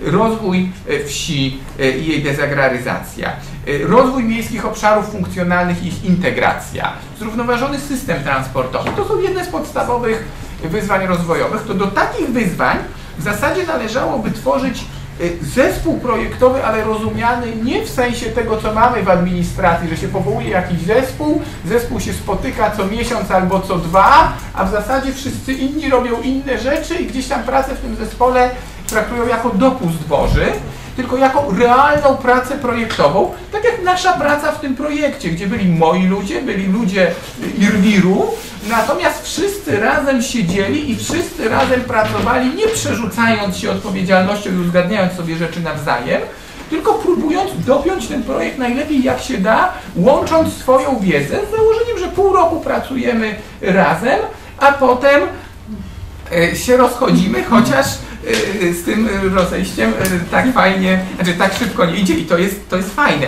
W zasadzie to samo powinno się dziać w administracji, że jeżeli mamy wyzwanie chociażby dezagraryzacji, pracujemy, tworzymy zespół projektowy, wynajmujemy z pomocy technicznej oddzielne pomieszczenia gdzieś, żeby tych ludzi zamknąć, wyjmujemy ich z obecnych środowisk na pół roku, mają przygotować politykę kompleksową, a potem z tą myślą odwracają do swoich ministerstw i robią te rzeczy, te rzeczy e, bezpośrednio, e, do których byli zobowiązani i potem w wspólnym doświadczeniu zupełnie też inaczej to, e, zupełnie inaczej to robią. E, I ja tak tu postawię kropkę. Dobrze, to ja krótko też uzupełniając co powiedział Michał, takie dwie może dwa spostrzeżenia, czy dwie ciekawostki. Po pierwsze, też w kontekście tych szkoleń, które czy one są zupełnie bez sensu. No, znaczy w skali tego badania ogólnego, statystycznego, tak nie było widać efektów. Natomiast jeżeli się zrobiło badania lokalne, porozmawiało z ludźmi, czy z przedstawicielami Powiatowego Urzędu Pracy, to wtedy okazywało się, że szkolenia zawodowe na przykład, one w sytuacji tych osób, które zostały przeszkolone, dawały im, jednak ułatwiały im możliwość znalezienia pracy, tak, i utrzymania tej pracy przez pewien czas. To była pierwsza sprawa.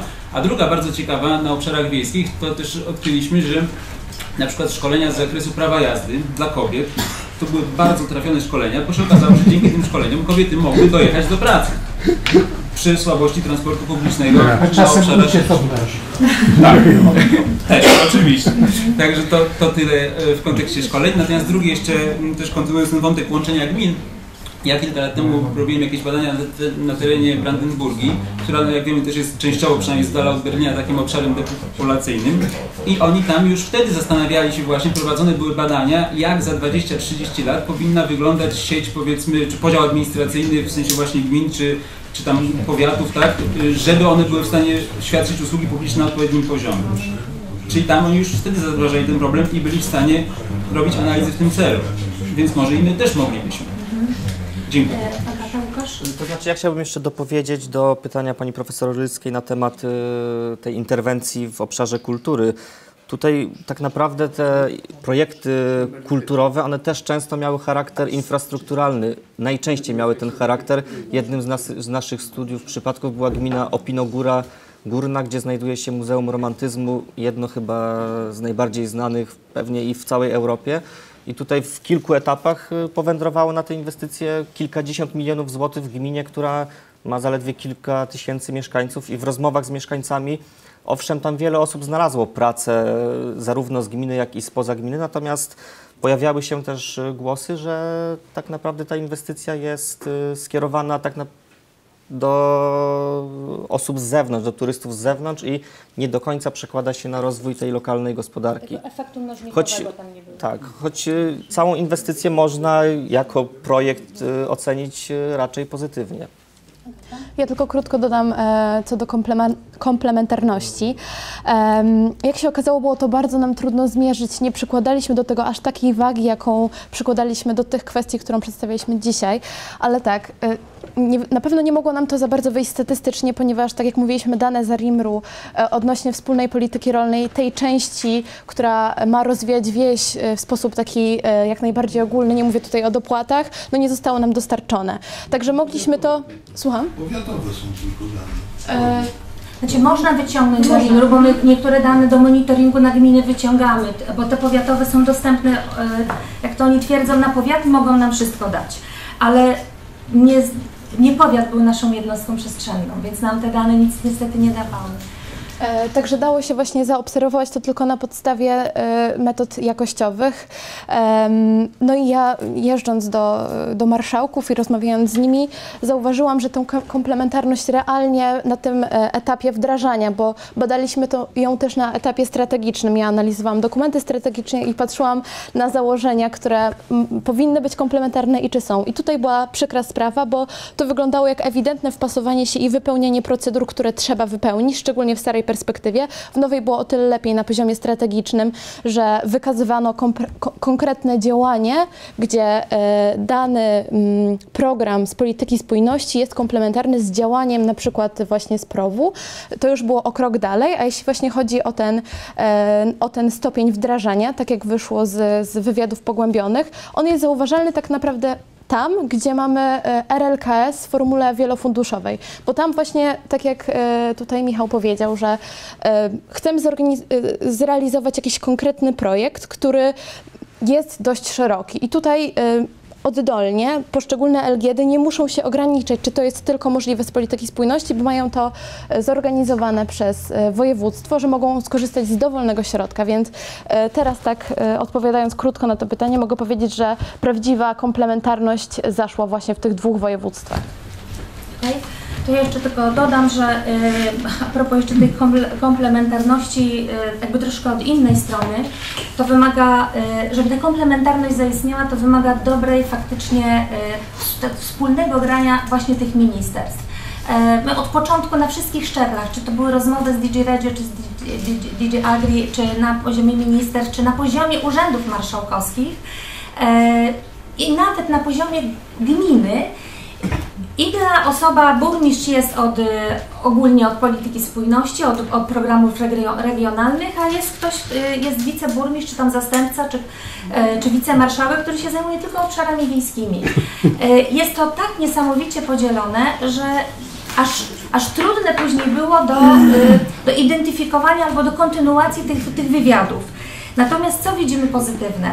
Że ta konkurencja o obszary wiejskie na poziomie ministerstw, na razie to widzimy, ministerstwa, y, bo z racji tego, już któreś spotkanie odbywamy z ministerstwami, gdzie, gdzie dzisiaj jest tylko Ministerstwo y, Funduszy, ale zazwyczaj jeszcze jest i Ministerstwo Rolnictwa, gdzie ta konkurencja o obszary wiejskie od kilku lat obserwowana, tych dwóch ministerstw o wpływy, szczególnie w zakresie funduszy, y, daje daje korzystne efekty. Oni zaczynają ze sobą rozmawiać, oni współpracują, się wymieniają, oni się nawet spotykają, co być może tutaj nawet Pan y, Jakub Jąkalski z Ministerstwa może potwierdzić.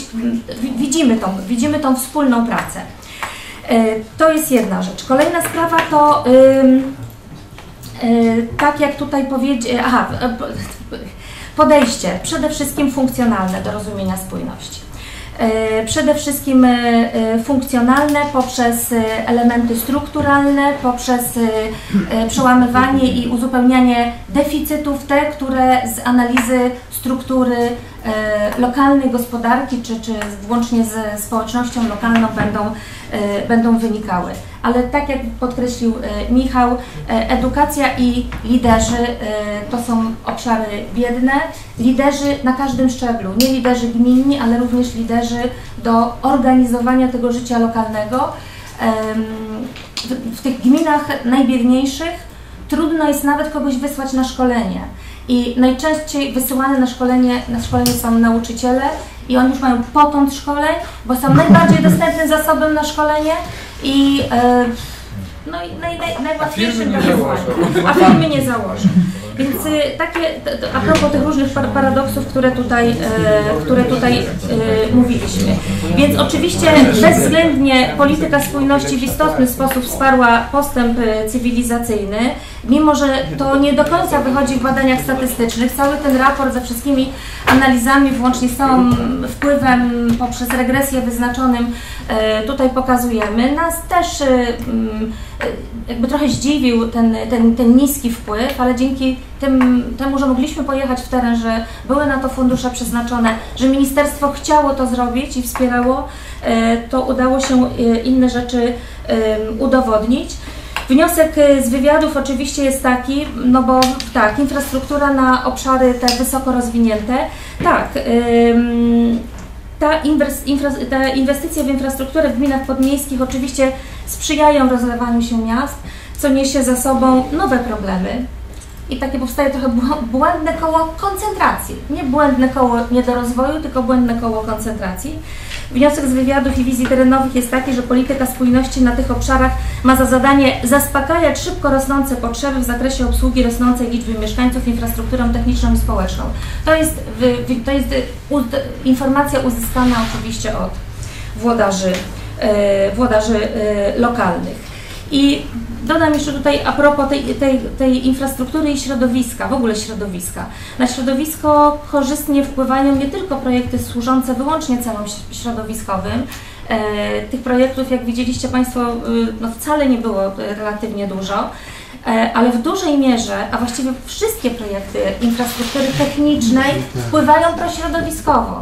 Bo czy to jest kanalizacja, czy to jest y, y, wodociągi, y, a nawet drogi, to, to, to wszystko sprzyja i one horyzontalnie w, w, swoim, w swoim e, programie mają wpisane te aspekty, e, te aspekty e, środowiskowe. Dobrze. Mhm.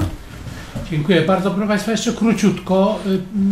Tak, bo chcieliśmy skończyć przed godziną pierwszą, tak jak się zobowiązałem, Pani Dyrektor, że zakończymy. A temat jest ciekawy. Y, Tutaj doktor Rowiński, a potem Pani Profesor Kalapska. Janusz, proszę.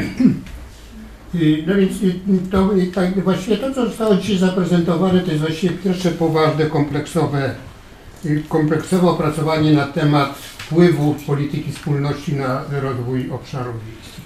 Były takie jakieś, takie jakieś, prawda, próby, y, mało, tak, między innymi była taka próba profesor Renaty Grochowskiej z, z Jeru, przed jakimiś dziesięcioma laty. Ja też przed kilkoma laty próbowałem się, ale sposób właściwie zupełnie niepoważny tym, tym, zajmować. Y, No, ale w każdym razie tego co ja zrobiłem, to tak, no to mi wyszła po pierwsze jedna zupełnie podstawowa rzecz.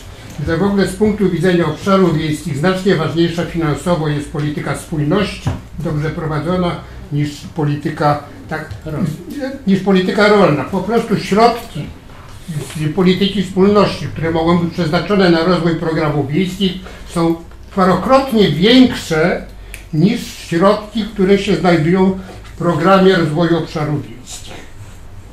Poza tym jest jeszcze, jeśli chodzi o y, być może, że tutaj w ogóle pewna taka sprawa metodyczna, mianowicie wydaje mi się, że polityka, tak, tak, mianowicie ja próbowałem, próbowałem y, rozgraniczyć po pierwsze wpływ bezpośredni, to znaczy, to znaczy to, co rzeczywiście szło bezpośrednio na obszary wiejskie, więc prawda, jeżeli w ogóle prawda, infrastruktura techniczna y, była, fin- tak, była wykonywana na obszarach wiejskich albo prawda, tak na obszarach wiejskich, no to to jest wpływ bezpośredni, ale tak samo wpływ pośredni w ogóle wywołuje politykę spójności, który, tak, gdzie są projekty finansowane na terenach miejskich.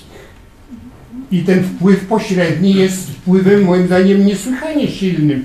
Prawda, no w gruncie rzeczy, no, no, no, no nie będę tego testował. Teraz tak, jeśli chodzi prawda, o to, że, że tutaj widać wyraźnie, że na tym wszystkim korzysta zachód polski, a znacznie gorzej prawda, zachód rosyjski. No sprawa jest zupełnie tak zupełnie oczywista. I, mm, tak, I zresztą to Państwo bardzo ładnie no, tak dostrzegli swojej rekomendacji, że może by tak te gminy prawda, podzielić na gminy bogate i gminy, tak, i gminy ubogie. Y, Mianowicie ty po prostu po prostu gminy w, w, części zachodniej, w tej, tak, tej części, która więcej korzysta z polityki spójności, po prostu, po prostu mają więcej pieniędzy i, i tak, im, tak ich wkład, i wkład, prawda, przecież w ogóle no, y, polityka spójności, tak, no, wszystkie projekty są, tak, są w gruncie rzeczy kombinacją, kombinacją środków własnych ze, tak, tak, ze środkami różnych programów. W związku z tym po prostu jak jest jakaś gmina bardzo biedna na wschodzie Polski, no to ona, to ona w ogóle, no, to po prostu ona nie ma dojścia do tych programów, dlatego że po prostu, że po prostu nie ma pieniędzy. Jeszcze coś? I jeszcze, czy, czy coś?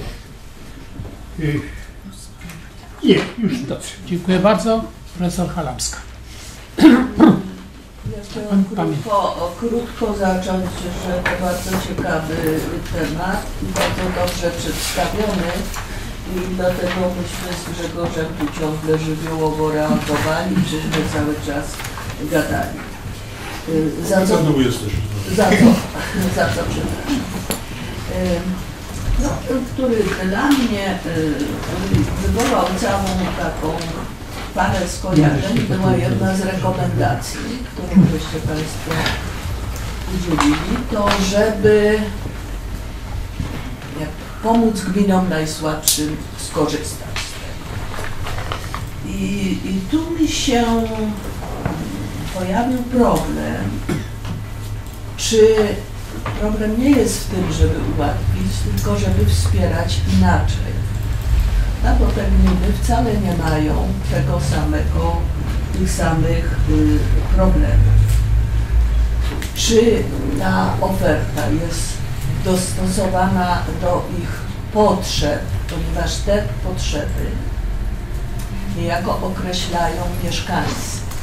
A jeśli na tą mapę, o czym wie y, pani, y, pani profesor, gdybyśmy dołożyli trzecią mapę, jest tam zasadniczo różna struktura społeczna. Czyli one są nie tylko słabe y, materialnie, ale są słabe społecznie. Nie ma tam, to co powiedzieliście, że nie ma liderów, ale nie ma też presji na liderów, prawda? Nie ma y, siły sformułowania, sformułowania pewnego, pewnych potrzeb nawet. Młodych ludzi również. Nie ma różnych młodych ludzi, no tak, jak Grzegorz tu opowiada. Teraz też mi przeszkadza. Ale druga, jest i drugi problem, który w związku z tym y, mi się pojawia, właśnie to, co już tu Grzegorz częściowo, co to znaczy mm, spójność. No, powiedzieliśmy sobie, że ona ja sobie napisałam tutaj, czy spój, czy większa, mniejsze różnice między obszarami wskazują na to, że większa jest spójność. Według mnie jedno z drugim niewiele, niewiele ma wspólnego. Jest to taki wskaźnik, nazwałabym populistyczny, yy, że jak jest coś mniej, to jest niespójne. Dlatego, że problem spójności trzeba rozważać w kontekście terytorialnym, w kontekście jakiegoś obszaru, gdzie muszą, musi istnieć pewne zróżnicowanie. Tak jak no, na poziomie gminy rozpatrywanie, rozpatrywanie spójności jest trochę problemem sztucznym. I teraz y, y, mówicie Państwo, że tam wspomnieć jeszcze ten skrót, który nam sprawił trudność RLKS, prawda? I powtarza, że to one będą tym rozwojem wspierać, tam trochę je należy wzmocnić, że jest to szansa, bo kilka gmin i w ogóle.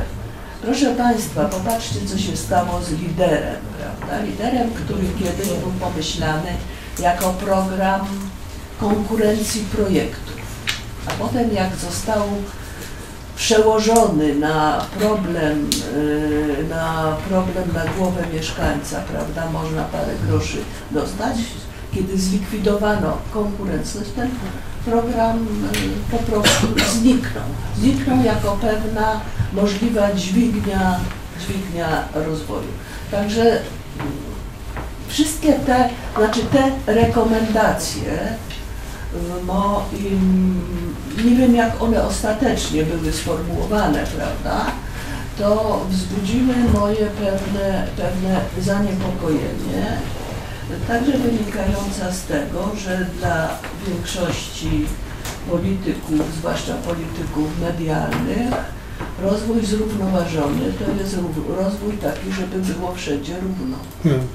Niestety, proszę Państwa, dziękuję. Dziękuję. Proszę Państwa, na koniec dwie bardzo krótkie, trzy, ale yy, pani profesor Dukra-Barymska, profesor e, doktor Hałasiewicz i pani doktor Majkowska.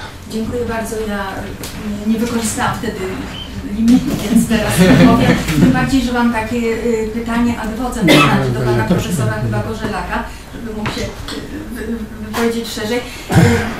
Czy jest jakiś model empiryczny, teoretyczny pokazujący relację, zależność między spójnością rozumianą funkcjonalnie i konwergencyjnie? To znaczy zakładając coś takiego, że im większa jest spójność, na przykład konwergencyjna, to musi maleć, y, czy, czy, male, czy rośnie też funkcjonalna, czy, czy jak gdyby są to pojęcia rozłączne, czy były jakieś badania na ten temat? No bo tak y, upraszczając sprawę można powiedzieć, że y, możliwa jest maksymalna spójność funkcjonalna przy, kompletnie rabunkowym drenażu powiedzmy mniej rozwiniętych y, ośrodków pozostających w dużym dystansie do tych bardziej rozwiniętych, albo też może zanikać właśnie ta spójność funkcjonalna, ponieważ bardzo się rozwija taki rozwój, jak to profesor Czapliński mówił kiedyś, m- molekularny, ale tutaj w odniesieniu do przestrzeni można powiedzieć taki monadyczny.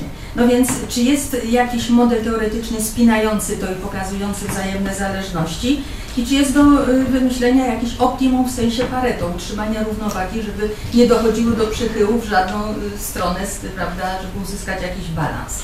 Dziękuję bardzo. Dziękuję bardzo Panie Przewodniczący. Ja też zastosowałem się do życzenia Pana Przewodniczącego i najpierw zadałem pytanie, zostawiając sobie komentarz na Jasne. później.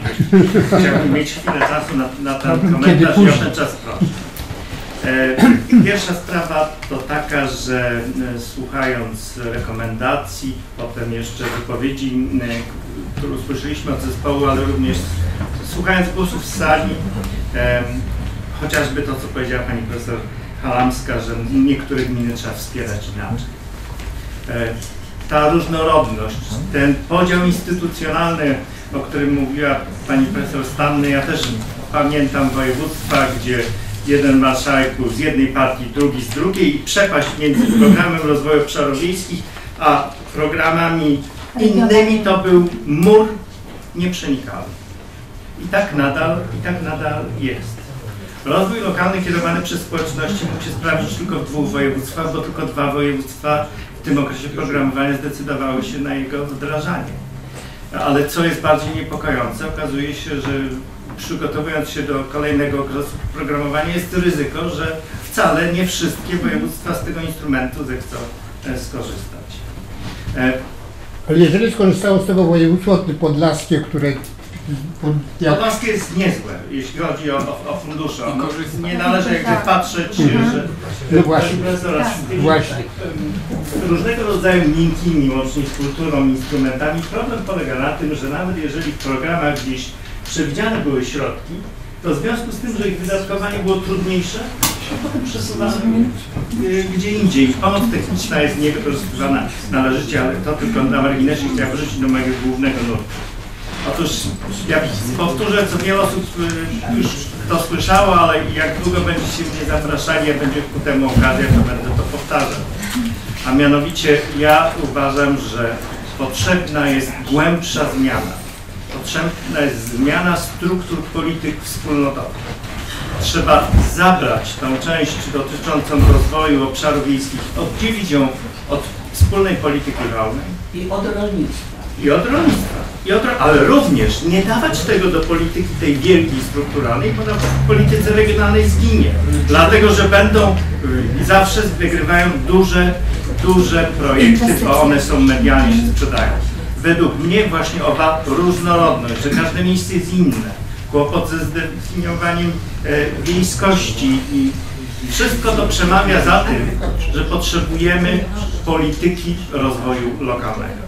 A więc czystej polityki rolnej, która nawiasem mówiąc powinna być zmieniona na politykę żywnościową, politykę rozwoju lokalnego i te dwie, które, y, które istnieją. Więc nowa, wyodrębniona polityka rozwoju lokalnego mogła dobrze przygotowana i wdrażana byłaby odpowiedzią na wiele y, wyzwań i y, problemów, przed którymi obecnie, obecnie stoimy.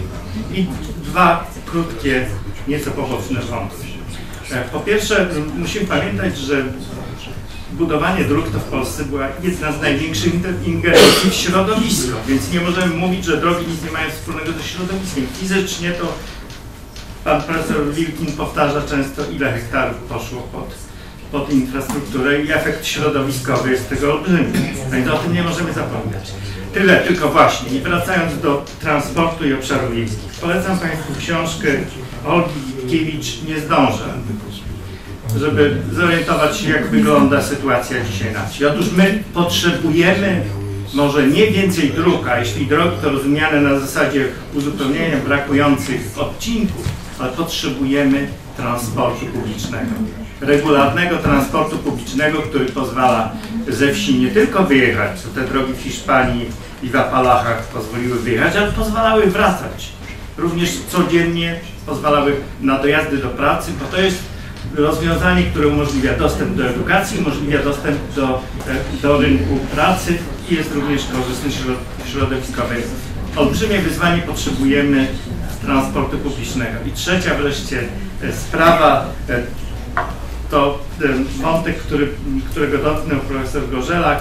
Panie profesorze, wspólna polityka rolna nie jest najgorszym instrumentem i całkiem nieźle realizuje swoje cele. U nas problem jest nieco inny. U nas problemem strukturalnym są fikcyjne dzierżawy. Dopóki nie znajdziemy rozwiązania, żeby te fikcyjne dzierżawy sformalizować, umożliwić prawdziwą przemianę Nie znajdziesz. To będzie, to wyjście? zawsze będzie, to będzie nie działać. To jest, to jest, według mnie w rolnictwie to jest w tej chwili największy, e, największy problem, który wymaga, wymaga e, rozwiązania. Fikcyjne dzierżawy, czyli e, tak naprawdę we wsi mamy trzech rolników, a formalnie dopłaty z agencji bierze 35. Dobrze. A one są fikcyjne w tym sensie, że one nawet nie są ustne, bo nie udają, że tej dzierżawy nie ma. To znaczy nawet weź się z nie rozmawia. No dobrze, ale wrócimy do dzierża Dziękuję przy innej okazji. I na koniec pani doktor Bańkowska. Jeszcze jedno zdanie doktor Wiński, ale tylko proszę bardzo. Dziękuję. E, Ja tutaj mam jedną uwagę do tej rekomendacji dotyczącej minimalnego progu alokacji w ramach RPO. E, Tak się składa, że przy ostatniej perspektywie budżetowej w ramach FAPy reprezentowałam Ministerstwo Rolnictwa jeżdżąc do e, urzędów marszałkowskich, e, ponieważ w ramach umowy partnerstwa i zapisów dotyczących linii demarkacyjnej pomiędzy politykami było, był ustalony pewien minimalny próg i wybrane działania, na które faktycznie polityka spójności miała być zaadresowana do obszarów wiejskich. W praktyce jednak musimy pamiętać, że jeżeli włodarz danego regionu ma e, wypełnić pewne priorytety wynikające z innych polityk, na przykład prawo wodne i związane z tym e, wymogi jakości w aglomeracjach powyżej przykład 10 tysięcy przeliczeniowych jednostek, Wiadomo, że taki włodarz najpierw tą politykę spójności i środki z niej skieruje tam, gdzie musi to wypełnić. Ponieważ ma całą jakby spójną swoją politykę danego regionu. I to pokazywało, jak bardzo deklaratywne te minimalne progi są, dlatego że aby spełnić wymogi dotyczące umowy partnerstwa, faktycznie urzędy marszałkowskie deklarowały pewien procent na obszary wiejskie, natomiast w praktyce było od początku wiadomo, że priorytetem danego regionu nie jest obszar wiejski. I ja tutaj się zgodzę z uwagą e, doktora Hałasiewicza. E, faktycznie e, wydzielenie w polityce, nie chciałabym używać nazwy spójności, ale wy, wydzielenie w polityce e, działu zaadresowanego lokalnie byłby być może rozwiązaniem. Dlatego, że y, zarzut, z którym bardzo często spe, y, spotykaliśmy się u marszałków, to było właśnie to, że od tego jest PRO i od tego jest polityka rolna, aby zająć się obszarami wiejskimi. Dziękuję bardzo. Jedno zdanie, Janusz. Tak, więc a to zdanie to wykracza poza, poza temat, temat dzisiejszy. To wrócimy, liczymy nie, Twoją obecność. Nie, tak, nie, ale nie, ale nie, ale zdanie jest następujące, że tak, że mianowicie y, programowanie zarówno zarówno y, programu rozwoju obszarów wiejskich, jak i polityki spój, spójności w latach 21-27 będzie znacznie trudniejsze niż dotychczas ze względu na ograniczone środki. Jeżeli programy obszaru rozwoju wiejskich będą mniej więcej takie, jak, tak, jak to wynika z propozycji komisji, to to właściwie będą już właściwie programy zupełnie śladowe. Dobrze, dziękuję bardzo.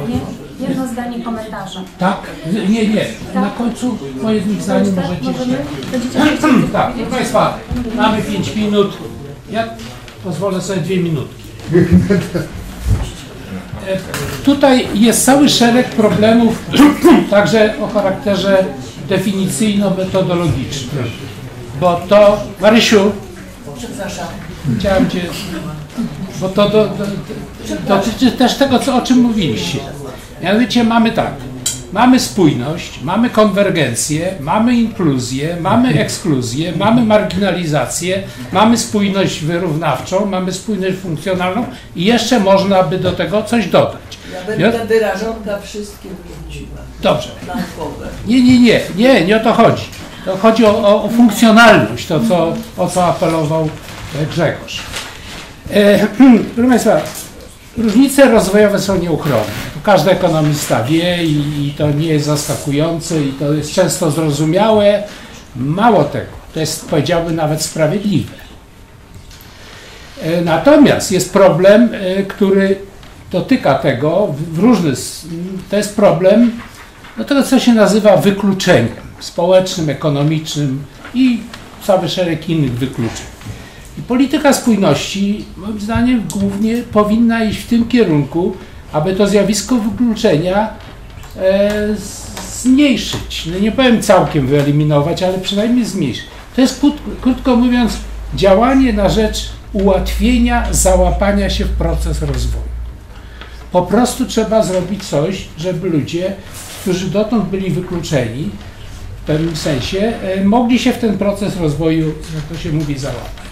Tu nie pojawiła się jedna kwestia bardzo ważna, mianowicie kwestia motywacji i bodźców, takich, które z, z, zmagają aktywność ludzi. Proszę Państwa, w wielu przypadkach jest to, żeby pobudzić ludzi do tego, żeby chciało się chcieć, po prostu chciało się chcieć. Czyli kwestia motywacja możliwości. Czasem są możliwości, a nie ma motywacji odpowiedniej.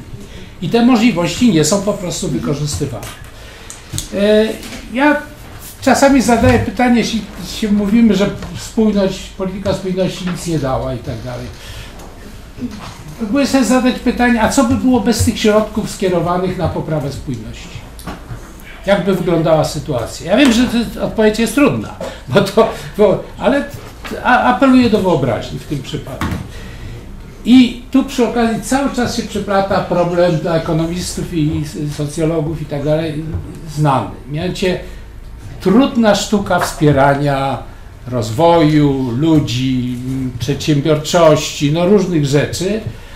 E, To jest naprawdę bardzo trudna sztuka i to jest też część nauki. No, w ubiegłym roku Nobla w ekonomii dano ludziom, trzem osobom, którzy nad tym pracują właśnie. Jak wspierać e, e, grupy ludzi w, pro, w tym, żeby ten proces rozwoju nie był dla nich niedostępny, żeby w tym uczestniczyć.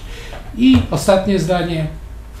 Chciałbym życzyć autorom tego zespołu, ale nie tylko, żeby te badania i to, to zadanie, które wzięli na siebie, było kontynuowane.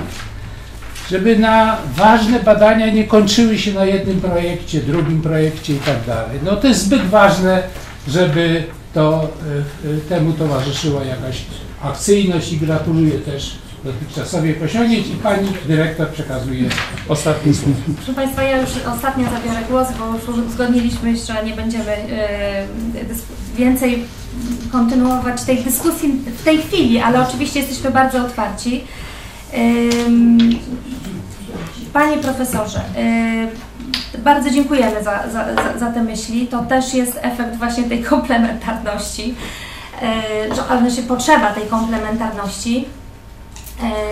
My od początku czuliśmy, że mówienie o samej polityce spójności, którą i tak ciężko jest wyciąć wobec obszarów wiejskich, a badanie obszarów wiejskich bez wpływu innych polityk, no czuliśmy ten niedosyt. Udało nam się to, co zapre- zaprezentowaliśmy, choć i tak to jest tak naprawdę okładka tego, co jest w tych wielkich tutaj materiałach e, zawarte. E, rozwój jest zróżnicowany, oczywista oczywistość, e, wymaga różnego wsparcia, oczywista oczywistość, ale musimy oprócz tego sobie zdawać sprawę, że to wsparcie powinno być inne, czego oczekujemy, co wydaje mi się, że powoli gdzieś jest też rozumiane przez, y, na pewno przez Ministerstwo Rozwoju, ale myślę, że i przez Ministerstwo Rolnictwa też coraz bardziej, bo w nowej strategii na rzecz zrównoważonego rozwoju rolnictwa i mm, rozwoju obszarów wiejskich i rybołówstwa, może coś takiego, y, jest również nowa typologia obszarów wiejskich, która ma pomagać wsparciu tych obszarów wiejskich w zależności od poziomu ich zróżnicowania.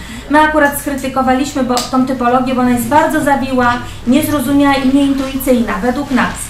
E, ale to jest jakby pokazuje, że to myślenie o zróżnicowaniu jest i potrzeba wsparcia tej, tych innych obszarów.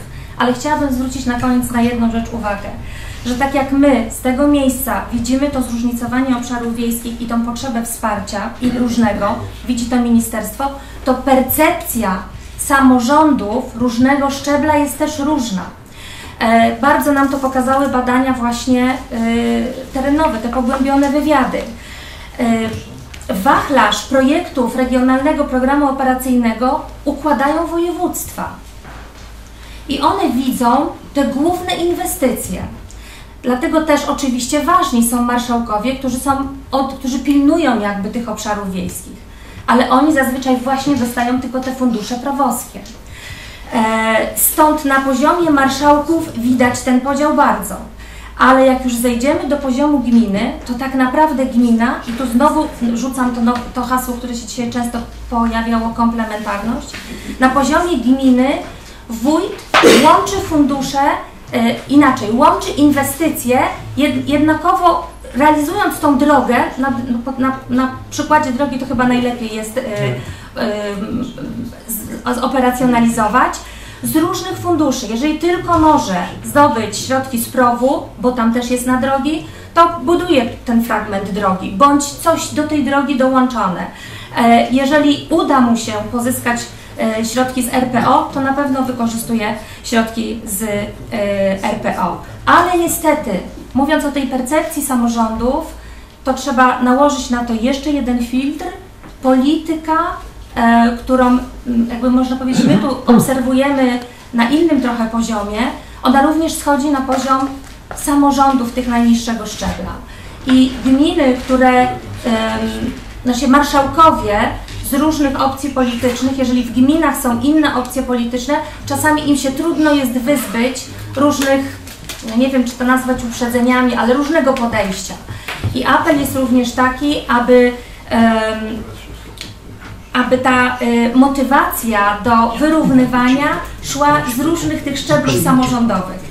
A w ogóle motywacja, o której mówił Pan Profesor, y, przyświecała nam również, bo to nam wyszło z panelu ekspertów, na którym zresztą Panowie też byliście, dlatego ujęliśmy, jakby trochę schowaliśmy, czy przykryliśmy, czy może inaczej chcieliśmy wzbudzić, y, czy wzmocnić ten element y, motywacji właśnie w tej rekomendacji wsparcie lokalnych liderów poprzez właśnie kierowanie pewnych, no użyję tu słowo szkolenie, choć wiem, że ono ma, jest różnie roz, rozumiane, ale nabywanie pewnych kompetencji, które będą które będą przezwyciężały skutkowaniem tych, tym niskim, skutkowa, przezwyciężały to skutkowanie niskiego poziomu absorpcji, a przede wszystkim e, pozwalały tym młodym ludziom pozostać na, e, na obszarach wiejskich. E, Gminy, to jest też wniosek z badań, gminy niesamowicie, proszę Państwa, rywalizują o mieszkańców. Wójtowie walczą, e, mimo że są w jednym powiecie, potrafią walczyć różnymi e, pomysłami na to, jak zabrać sobie mieszkańców. Bo co- jest głównym ich problemem dzisiaj, główną troską? Budżet gminy, zamknięcie budżetu gminy. Dziękuję. Dziękuję bardzo. Proszę chciałem podziękować y, przede wszystkim naszym znakomitym speakerom, którzy przedstawili wyniki badań i ich brawami.